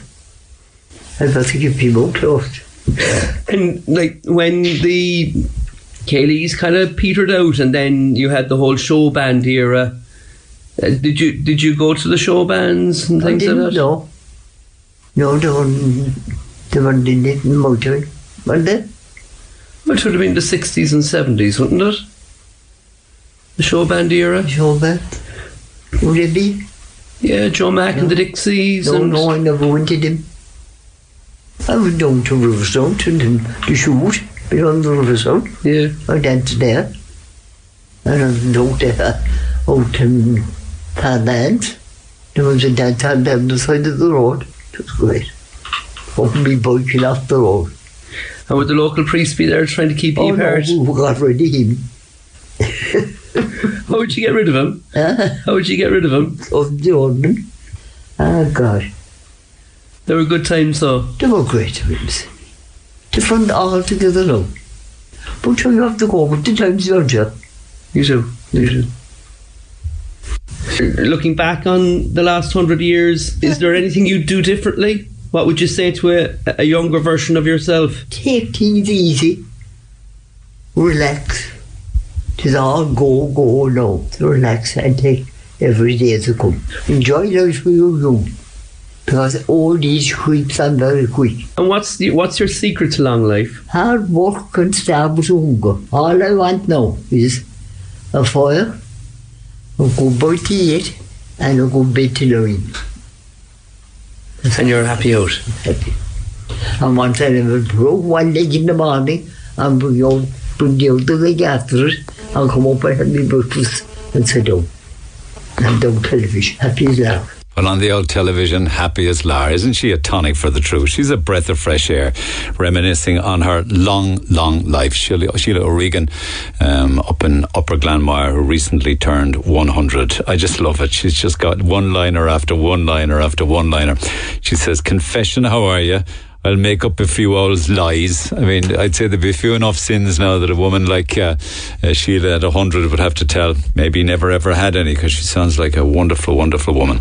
So happy birthday. We were chatting with her afterwards because she got uh, a check for 2,540 euro uh, from President Michael D. Higgins um, on the occasion of her 100th birthday. And Seamus was asking her what she was going to spend the 2,540 euro on. And she said she was going to spend it on coal for the winter because she loves the fire. So you can look at that either way, but uh, certainly um, an indictment of the times that we live in now. But having said that, she loves a good fire. What did she say? The fire to sit down with, a bite to eat, and a good bed to lie in. Wonderful stuff indeed. 104 to 106 Red FM. This is the Neil Prendeville Show. Okay, I want to have two blasts of this today as we come to the end of the second week of our five star giveaway. Um, and I'll say nothing about it for now, but on Monday I probably will start to um, up the ante on this, possibly tell you who the correct guesses are. Many people who are listening very closely probably know at this stage the three voices that have been guessed correctly, but two have not. All right. So for everyone that's guessed for the first time, there's a 100 euro voucher to be won from Soundstore, who recently opened their new electrical superstore at Market Green Retail Park in Midleton. Loads of parking. Uh, right outside the superstore. So, these are the five voices. Phone lines are open now 0818 104 106. Get all five right in the correct order. I will give you 10,000 euro cash that you can spend on anything you want apart from the fixtures and fittings, but anything on display at Soundstore Midleton. Have a listen. I love Cork's Red FM. That's what they say. When you stitch the five voices together, they say, I love Cork's Red FM. So three voices have been correctly guessed. The other two remain aloof. So get dialing on that 0818 104 106. I love Cork's Red FM. Phone lines are open. We might do maybe five now and then five before quitting time. See how we get on. So it's a free food Friday. Roosters Piri Piri, Douglas and Blackpool Retail Park. What will you get? Well, as always, loads of food. It'll feed between 15 and 20 of you, depending on how hungry the gang are. But it will consist of chicken wings, chicken skewers, and beef skewers, and then a selection of mains: chicken wraps, chicken pittas, and beef burgers. And they got the famous piri piri sauce and the piri salted fries, rice and waffle fries and the mayo and the garlic mayo and everything that goes with it. And then you'll have some heck of an amount of cheesecake to feed all of you. And you can put your own toppings on it. Lots of different topping selections. So that's courtesy of yourselves and roosterspiripiri.com. So you have another opportunity now to text who you are and where you are to 086 104 106. And another bunch of shout outs to people listening at the endoscopy unit at CUH. Everybody at Honey Brown's Hair in Ballincollig. Mulrock Construction in Curraheen in the freezing cold hot food would be unreal. PFH in Little Island are listening. ECI JCB in Carrigtwohill. All of the staff working hard. To everybody at DePuy Johnson and Johnson, uh, Tusla at North Point Business Park are listening. Dunnes Stores in Carrigaline would love some feeding today. They're working non-stop. Merview Laboratories in Watergrass Hill love the show. They got fed last Friday. Could we make it two in a row?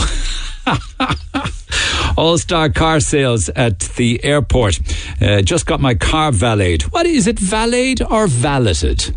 I can never make up my mind on that, but apparently they do an ace job there. Fantastic customer service. They deserve a shout out. Well done to all car, all star car sales airport East Business Park. Apparently, customers very happy with you.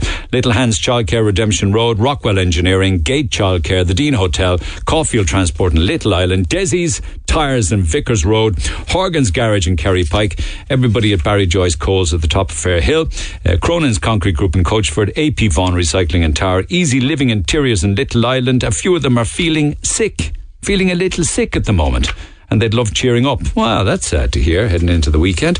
The immunisation department in Mallow Primary Healthcare are listening. Morning to Dervla, St. Coleman's House in Macroom, and finally Hepburn Professionals. They're all working in St. John's College. They worked there and they started at five this morning and they're famished, especially Bronx. Apparently, you couldn't feed the man. Bronx has one hefty appetite. So we'll do one more bunch of shout outs this side of uh, midday. Text who you are and where you are to 0868 104 106. The Neil Prendeville Show. Gold winner for Interactive Speech Program at the IMRO Radio Awards 2022. Cork's Red FM. Red FM's best Christmas song ever. Hey, it's Kira from Red Breakfast, and my favourite Christmas song has to be Mariah Carey's All I Want for Christmas. It's just the ultimate Christmas song. When you hear it, you know Christmas is here, and I absolutely love it.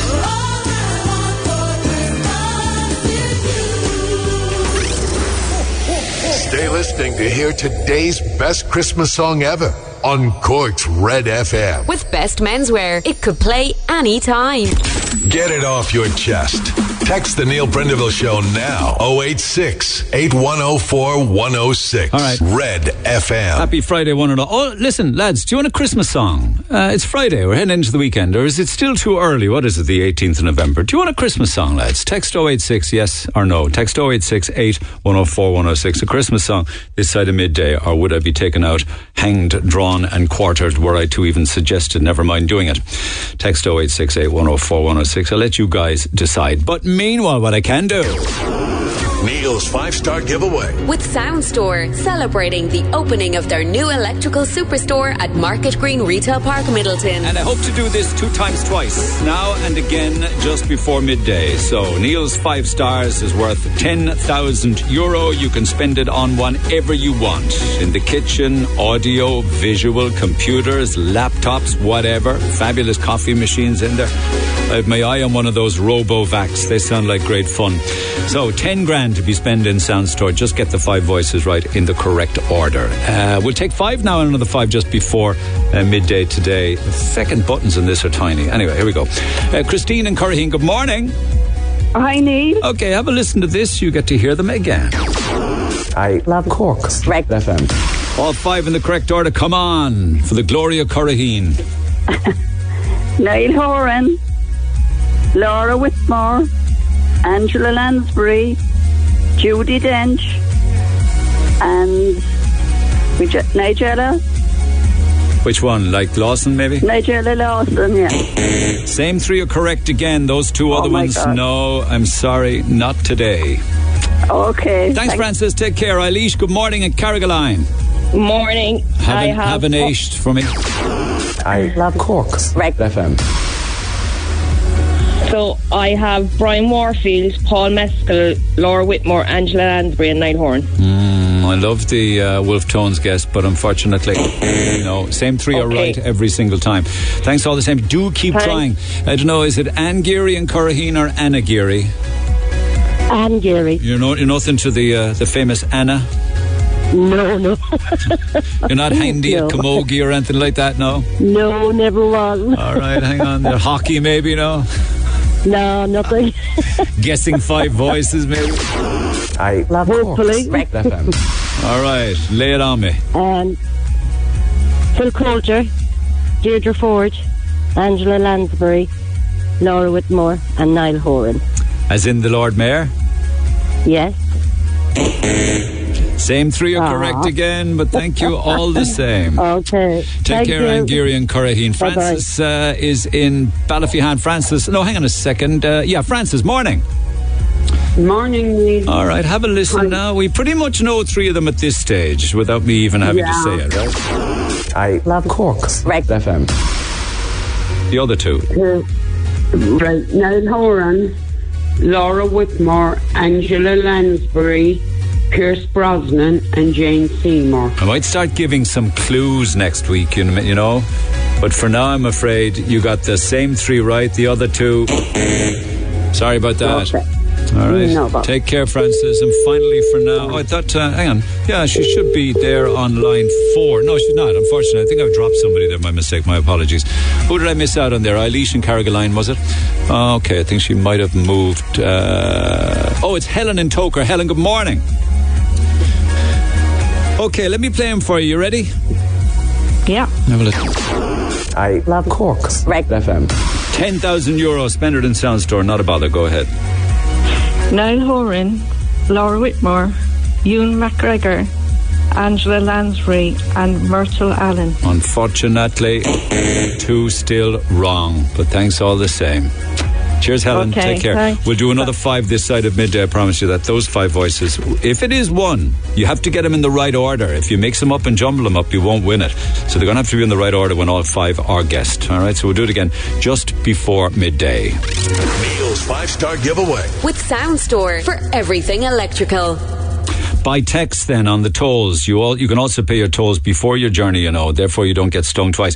Just a note about the M50 toll. I open an account and they just take it from your bank account anytime you drive through them. It takes away the problems of forgetting on the M50, says Pat.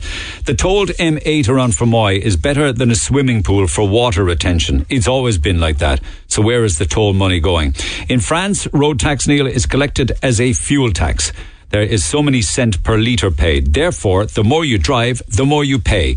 It is certainly a fairer system, says Connie. I paid €14.40 Euro for a return visit to Dublin Airport. Outrageous by fact that we also pay motor tax, unlike the French. The French road and motor tax is included in the price of petrol and diesel. And the same in Italy, says Paddy. A lot of people are saying that. Well, someone has to pay for all of the refugees in this country. As usual, the Irish taxpayers foot the bills for everything, says GP. Mm. Uh, I'll read your text out, but I don't think it's a fair one. I drove from Cork to a funeral in Dundalk yesterday. I paid 18 euro in return tolls. I'm sure the motorists in France would love to pay the road tax and 4 euro for a toll when you see the rate being charged to travel from Paris to Calais. I did it once. The journey return would cost you a hundred euro. The Brits are buttes. They go on one knee and give James McClean abuse, but they have no problem going to Qatar. You can't work it out, says Frick.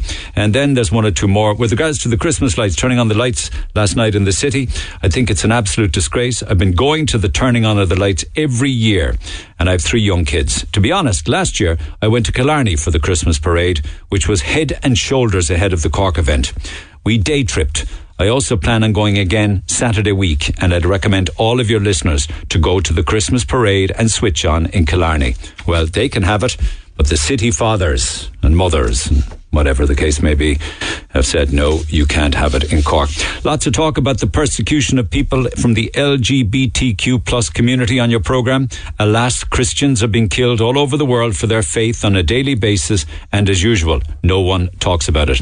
Good morning. In Dubai 20 years ago, all the foremen, engineers, safety officers, contract managers were paid very well, but the normal workers from China and Asia were paid very little. Nothing has changed. How anyone in Ireland can support the English team after the trouble they caused in Lansdowne Road in 95 is beyond me. You remember the Lansdowne Road football riot occurred during the, the, the friendly football match between the Republic of Ireland and England.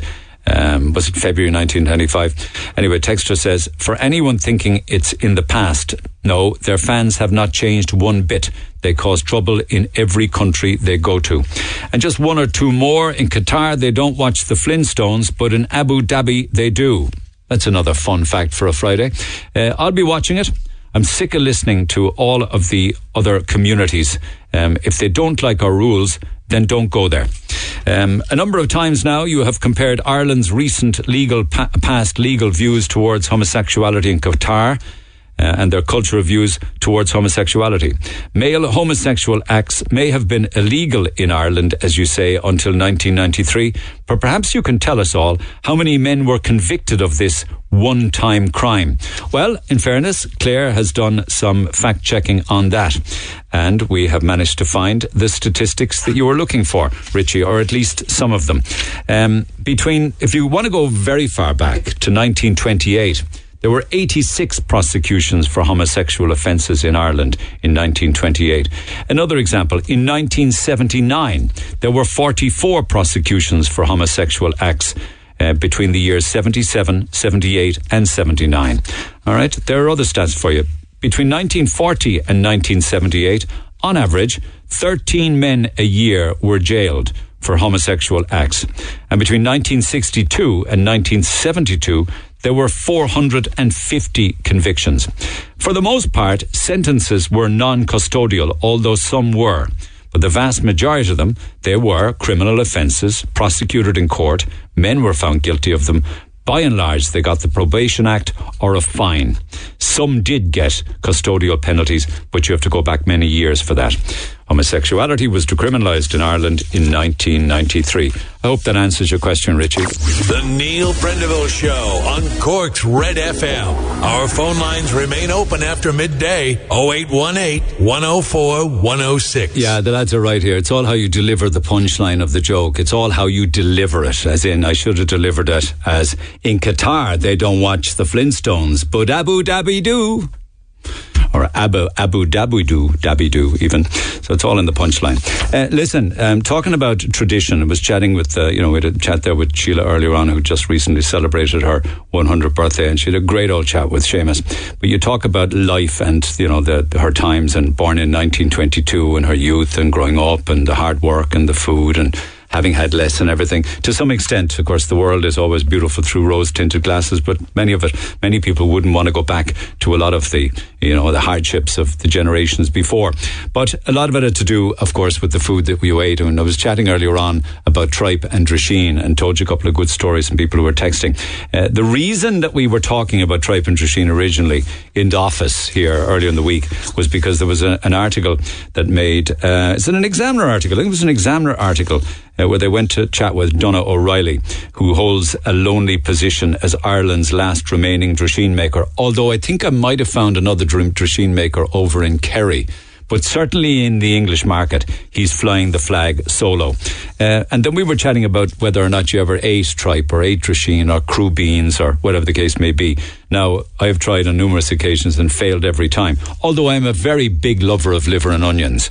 Um, crubeens, I've had once. Um, but they were very much dickied up in a sauce. You know, really kind of kind of a posh version of crubeens. I've never had them boiled in a big. You know, a lot of pubs years ago would would boil a big um, saucepan or a big tub of them and serve them to customers. Um, a lot of the time was to feed them, but it was also to make them thirsty to get them to drink more porter. But anyway, Seamus and Claire, um, Seamus got on to uh, the Farmgate Cafe and asked, "Would you ever mind maybe preparing some tripe and drisheen for us, so that we can feed it to people in the English market to see what they think of it?" And Farmgate Cafe did it, and you can imagine they did a damn good job of it. Um, they also serve not just the tripe, the drisheen, but also lamb's liver in the most beautiful red wine sauce, the lamb's liver. So then the lads, then Seamus and Claire, went and spoke to people and offered them an opportunity to taste the tripe and drisheen. Now, tripe is the lining of the cow's stomach. So remember this now as you're hearing the people asking questions or tasting it. It's the lining of the cow's stomach and is traditionally boiled in milk and onion.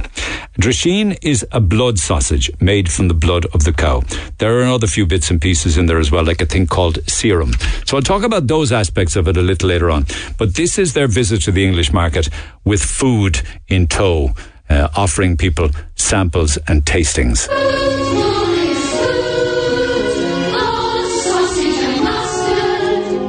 Delicious, yeah.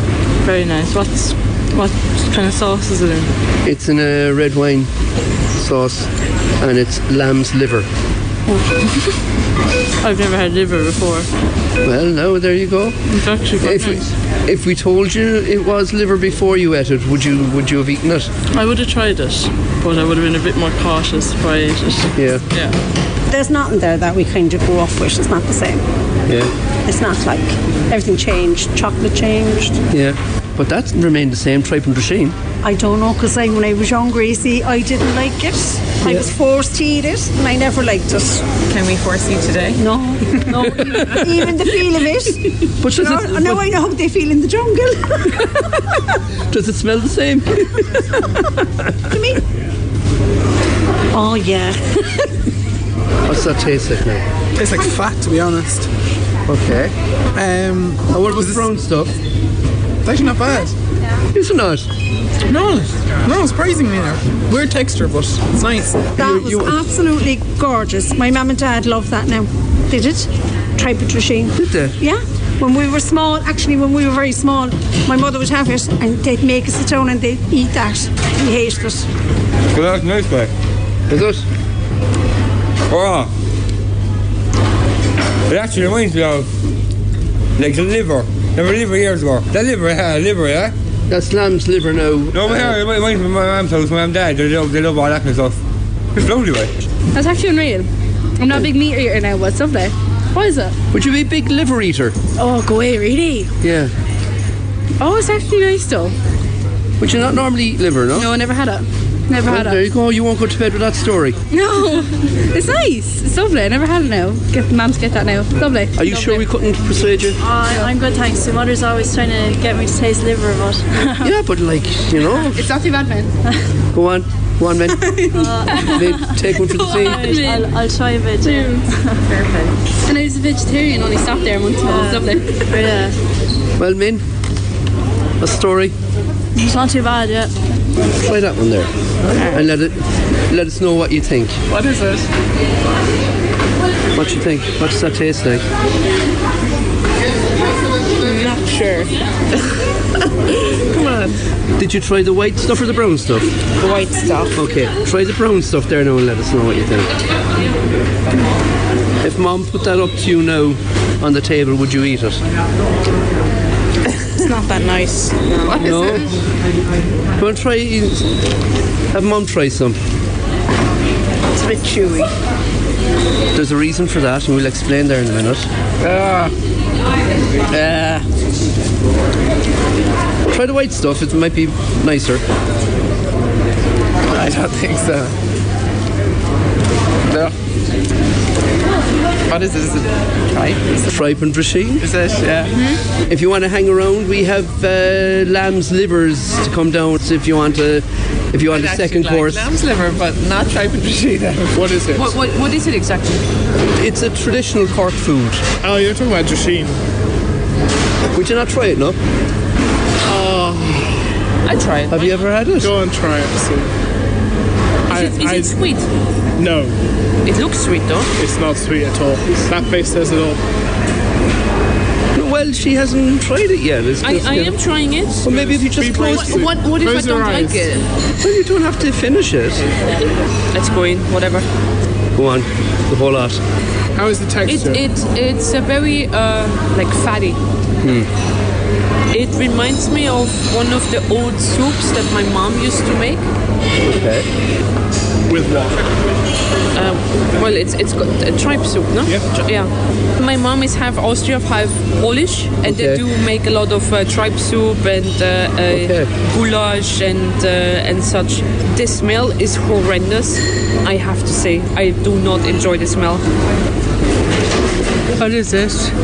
Taste it now. We'll tell. It's tripe and drisheen. We're trying to. Oh, we were already talking about it. I love the tripe bread, you know, about the dressing. And there you go now. Would you? I did. I, I, we, we were here yesterday, actually. we were passing the shop Riley's, and I just said I used to love the hum, the honeycomb. Your feet brought you to a good place today. Mm-hmm. Does that bring back a lot of memories? It does. It brings an awful lot of memories back from my childhood. Were you reared on that? Well, not every day, but we, we had it a lot. Um, my mother used to um, boil it in the onions and make the white sauce and lovely. And what do you think of the uh, I. I didn't try the drisheen. Try it there now, Steve. My mother used that. That's like the sausage, isn't it? Like a big sausage. Not for you, no? I take the tripe now to take away the taste. Mick, are the lamb's liver? Do you want to try them? Yes, please. What do you think? Mm. Superb, soft, succulent, extremely tasty. Where do you get all the bones? I'll read it off.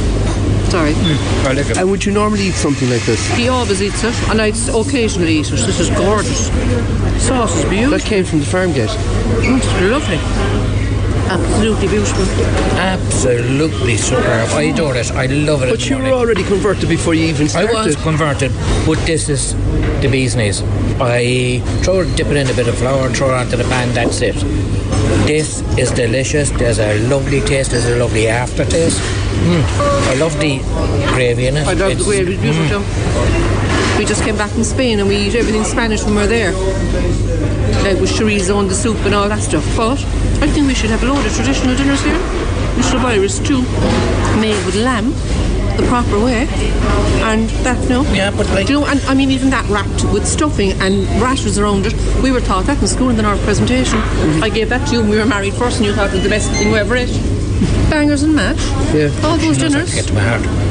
That is divine. I'd eat that now again. And we're going for a meal now, but that's my starter now. Get the rest of me. Oh, she's handsome. Very nice. 12 out of 10. Don't look at it, just close your eyes. no, actually, I can't. What? I'm very strange when it comes to meat. No, I can't. No, I'm really sorry. I literally only Do you know eat what it is? chicken It- it's like chicken. It's tripe and drisheen. Yeah, no. Thank you very much. No, No, not at all. You'd never try it. No, no, I wouldn't. No, it's just not for me. Anybody want to try a meaty treat? No way. Why not? No way. Is that a fish chowder? No, I can't. No, I can't. I can't. Is it something disgusting? Would yeah, you- it is. I know by looking at her, it is. It is. Would you try it then? I Have have you a very tried bad tummy. I'm not trying it. There's no it's, way. it's tripe and drisheen. yeah, tripe. No way. My Did granddad you say it wasn't make tripe. fish? Yeah. It's tripe, not fish. You have a taste of it there. Oh, come no. Try it there and see what you think. It's not anything to do with prawns. No, it's not. It's not fish. It's not There's fish. no. There's there. The only thing that it, that's the allergen in that is dairy, and that's it. Yeah, which I'm, I'm okay with dairy.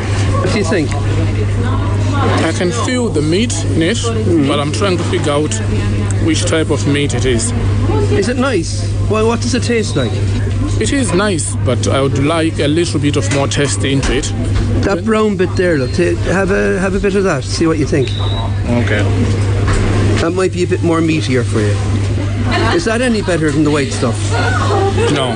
No. The, white- the stuff is better than this one. Okay, so what you have there is the lining of a cow's stomach, The, the, And- the, bro- the brown one. the white one, The white. Oh yeah, the white one. and the brown one then is uh, kind of a sausage. It's uh, that is uh, made here in the markets, and it's made from cow's blood.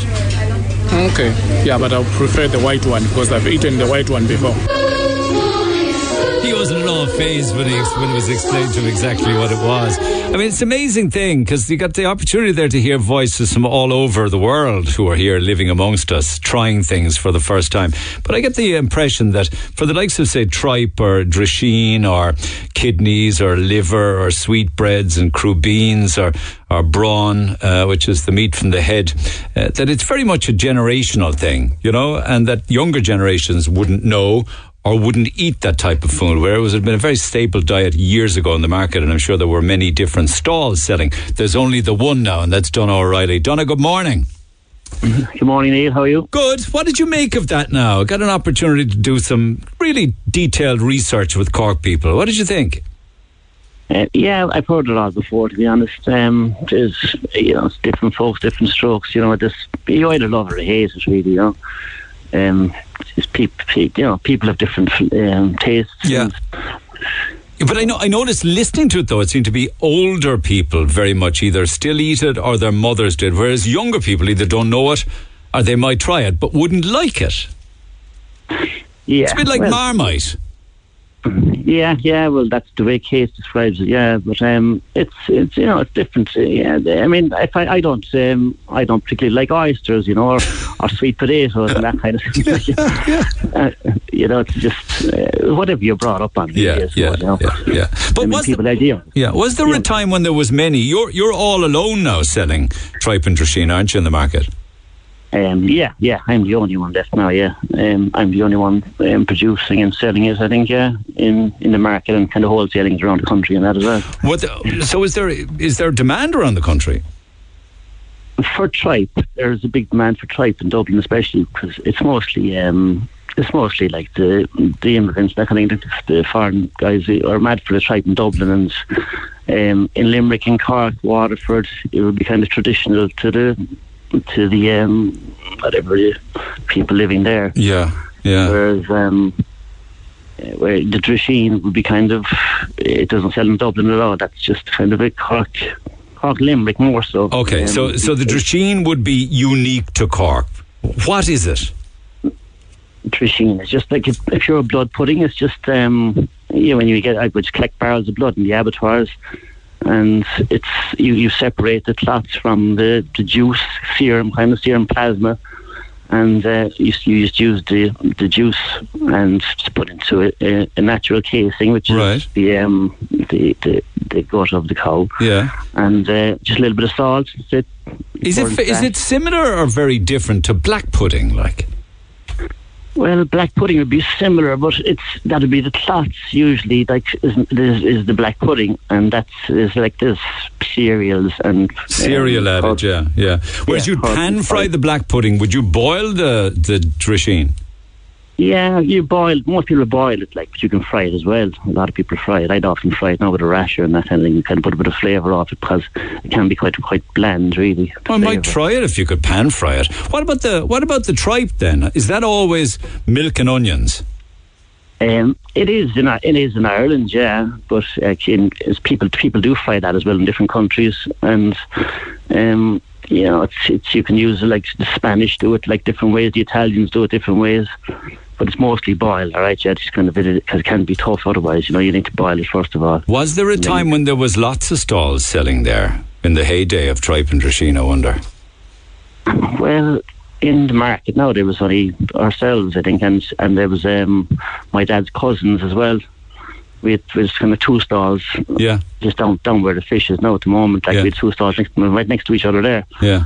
And um, we we ended up kind of like my my dad's cousins kind of went out of the business, then so we were the last ones. They're then the only ones doing it.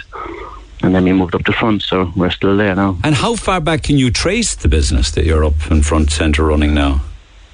Well, we're up in the front. I think probably since around the fifties. I think. And before that, I mean, is it like a hundred years longer? Yeah, I'd say about a hundred years. We're kind of in the market. I think. Yeah, we're, we're, I think we're the we're the we're the longest in the market now. I think uh, Michael Bresnan was the longest. He was, God rest him, yeah, yeah. God rest him, yeah, yeah. And um, so we're, I think we're the longest there at the moment now. So But in the article that I read, then it's the Examiner, isn't it? The article, wasn't it? Uh, the Echo. Was it the one Echo? My yeah. Mm-hmm. apologies. Okay, I didn't know. They, they were saying that you, quoting you, saying that for now, fortunately, you're selling enough Drisheen to cover the costs, but only just. Yeah, yeah. I just can. I'm keeping the machine going as long as I can. Um, it kind of sells the tripe in Limerick and Cork as well to an extent, you know. But the tripe is the main thing, but the machine is just. I'm. Um, yeah, it, it, it's just been dwindling over the years. The alright, you know. Is drin- dwindling, whereas the tripe powers on. Yeah, that's kind of holding its own, all right. Yeah, to an extent.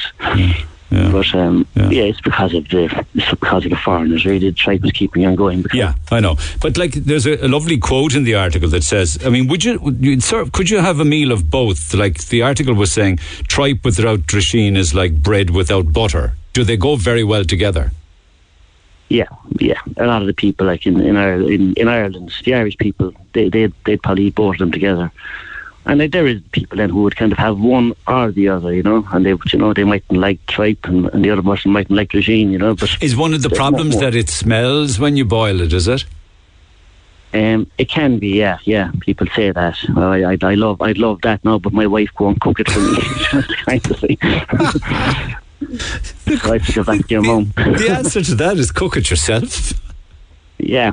Well, actually sell it inside the market cooked out, so there's no excuse really. You can just bring it home, stick it in the pot or in the microwave or something. You can.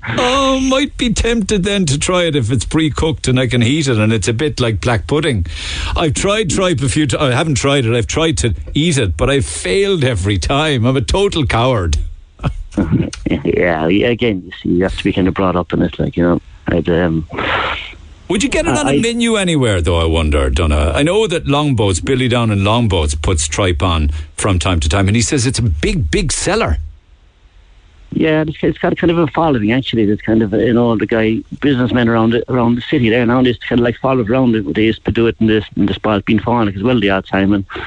And um, I think this was in the market lane, like, and this be, you know, speak gang of businessmen, all be allowed meet up there, they're doing tripe and drisheen and such a day for day, that, you know, and, uh, and they go along to that. In their, in their suits. Or a big Yeah, yeah, businessman's yeah. feet of tripe and drisheen. What about everything else then? I mentioned brawn, bronze, and you know, uh, pigs trotters and crubeens and things like that.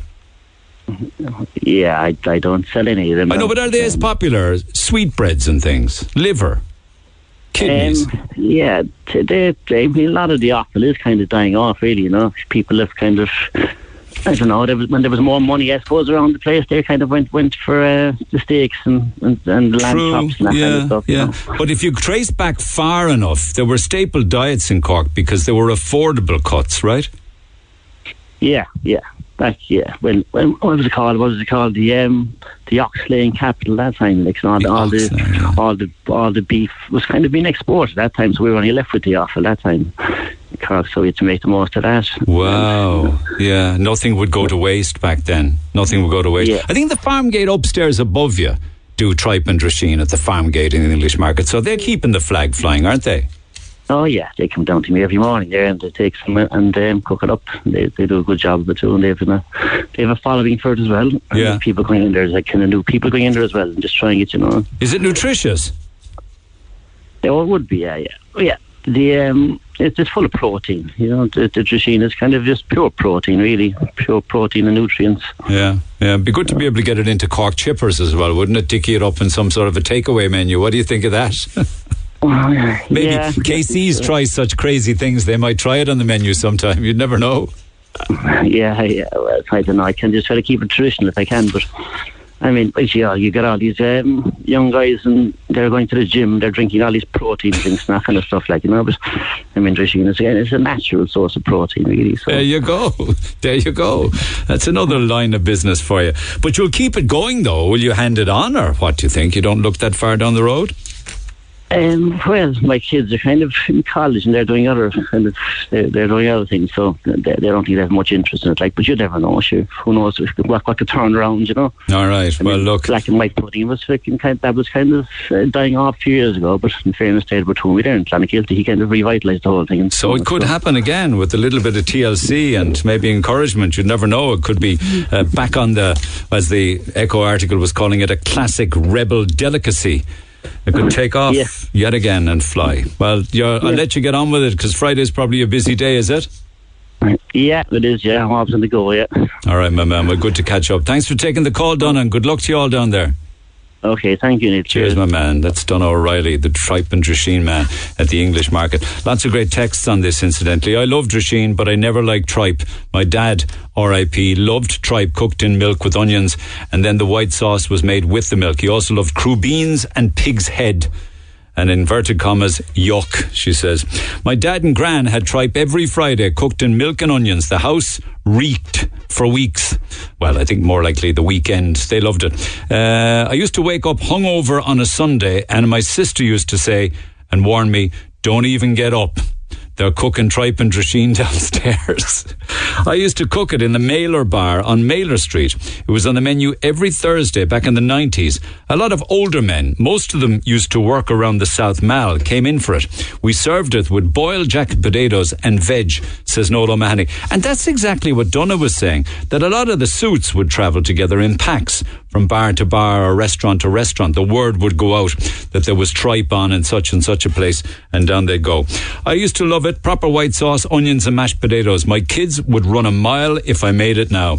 And one or two more. It was one of my dad's favourites. Of course, we all ran when we saw it being cooked for fear it would we'd be made to eat it. Well, thankfully, my mother, although a Blackpool girl, and a girl who would eat tripe and drisheen never cooked it in our house. Maybe she was under orders, I don't know.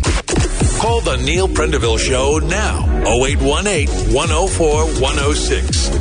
Red FM. Uh, keep those texts coming on tripe and drisheen. I'll pick it up on Monday's show. I live in the US now and I'm enjoying the chat about tripe and drisheen listening here and liver. I love them all. The only thing was years ago, my mum used to cook skirts and kidneys and the house would smell of urine all day.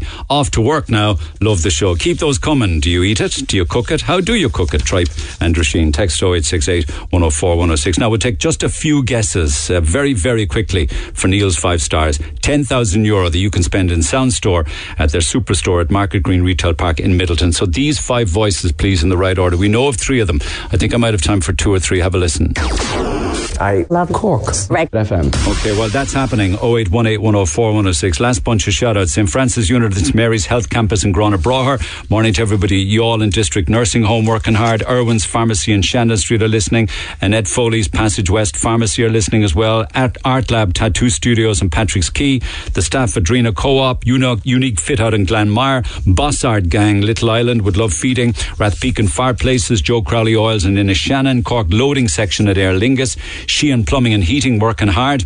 Heart and Vascular Department listening as well. Not quite sure where. Um, Edmund, Aoife, Clare and all the gang at National Seaways in the port. Power Aggregates in Carrigtwohill. Healthcare 21 in the Blarney office of the Business Park. Amers, should I say, Amy's Laser and Tanning in Ballincollig. Dornan Engineering, Hidden Hearing in Blackrock. MB Recovery in Little Island. House of in Kinsale. Roadstone Dispatch. Portakabin on the Monaghan Road. Revs Disco. McLaren's Loss Adjusters. The the Clothes Horse Dryers um, would share with their neighbours uh, Treasure Creche in Carrigtwohill, Keto Products, and Inform Nutrition in Watergrass Hill. All of you have a great weekend. We'll pick a winner in a couple of seconds' time. Just very quickly now, the last few guesses. Let me just get stuck straight into it and see where we go. First up, Paul in Little Island. Morning.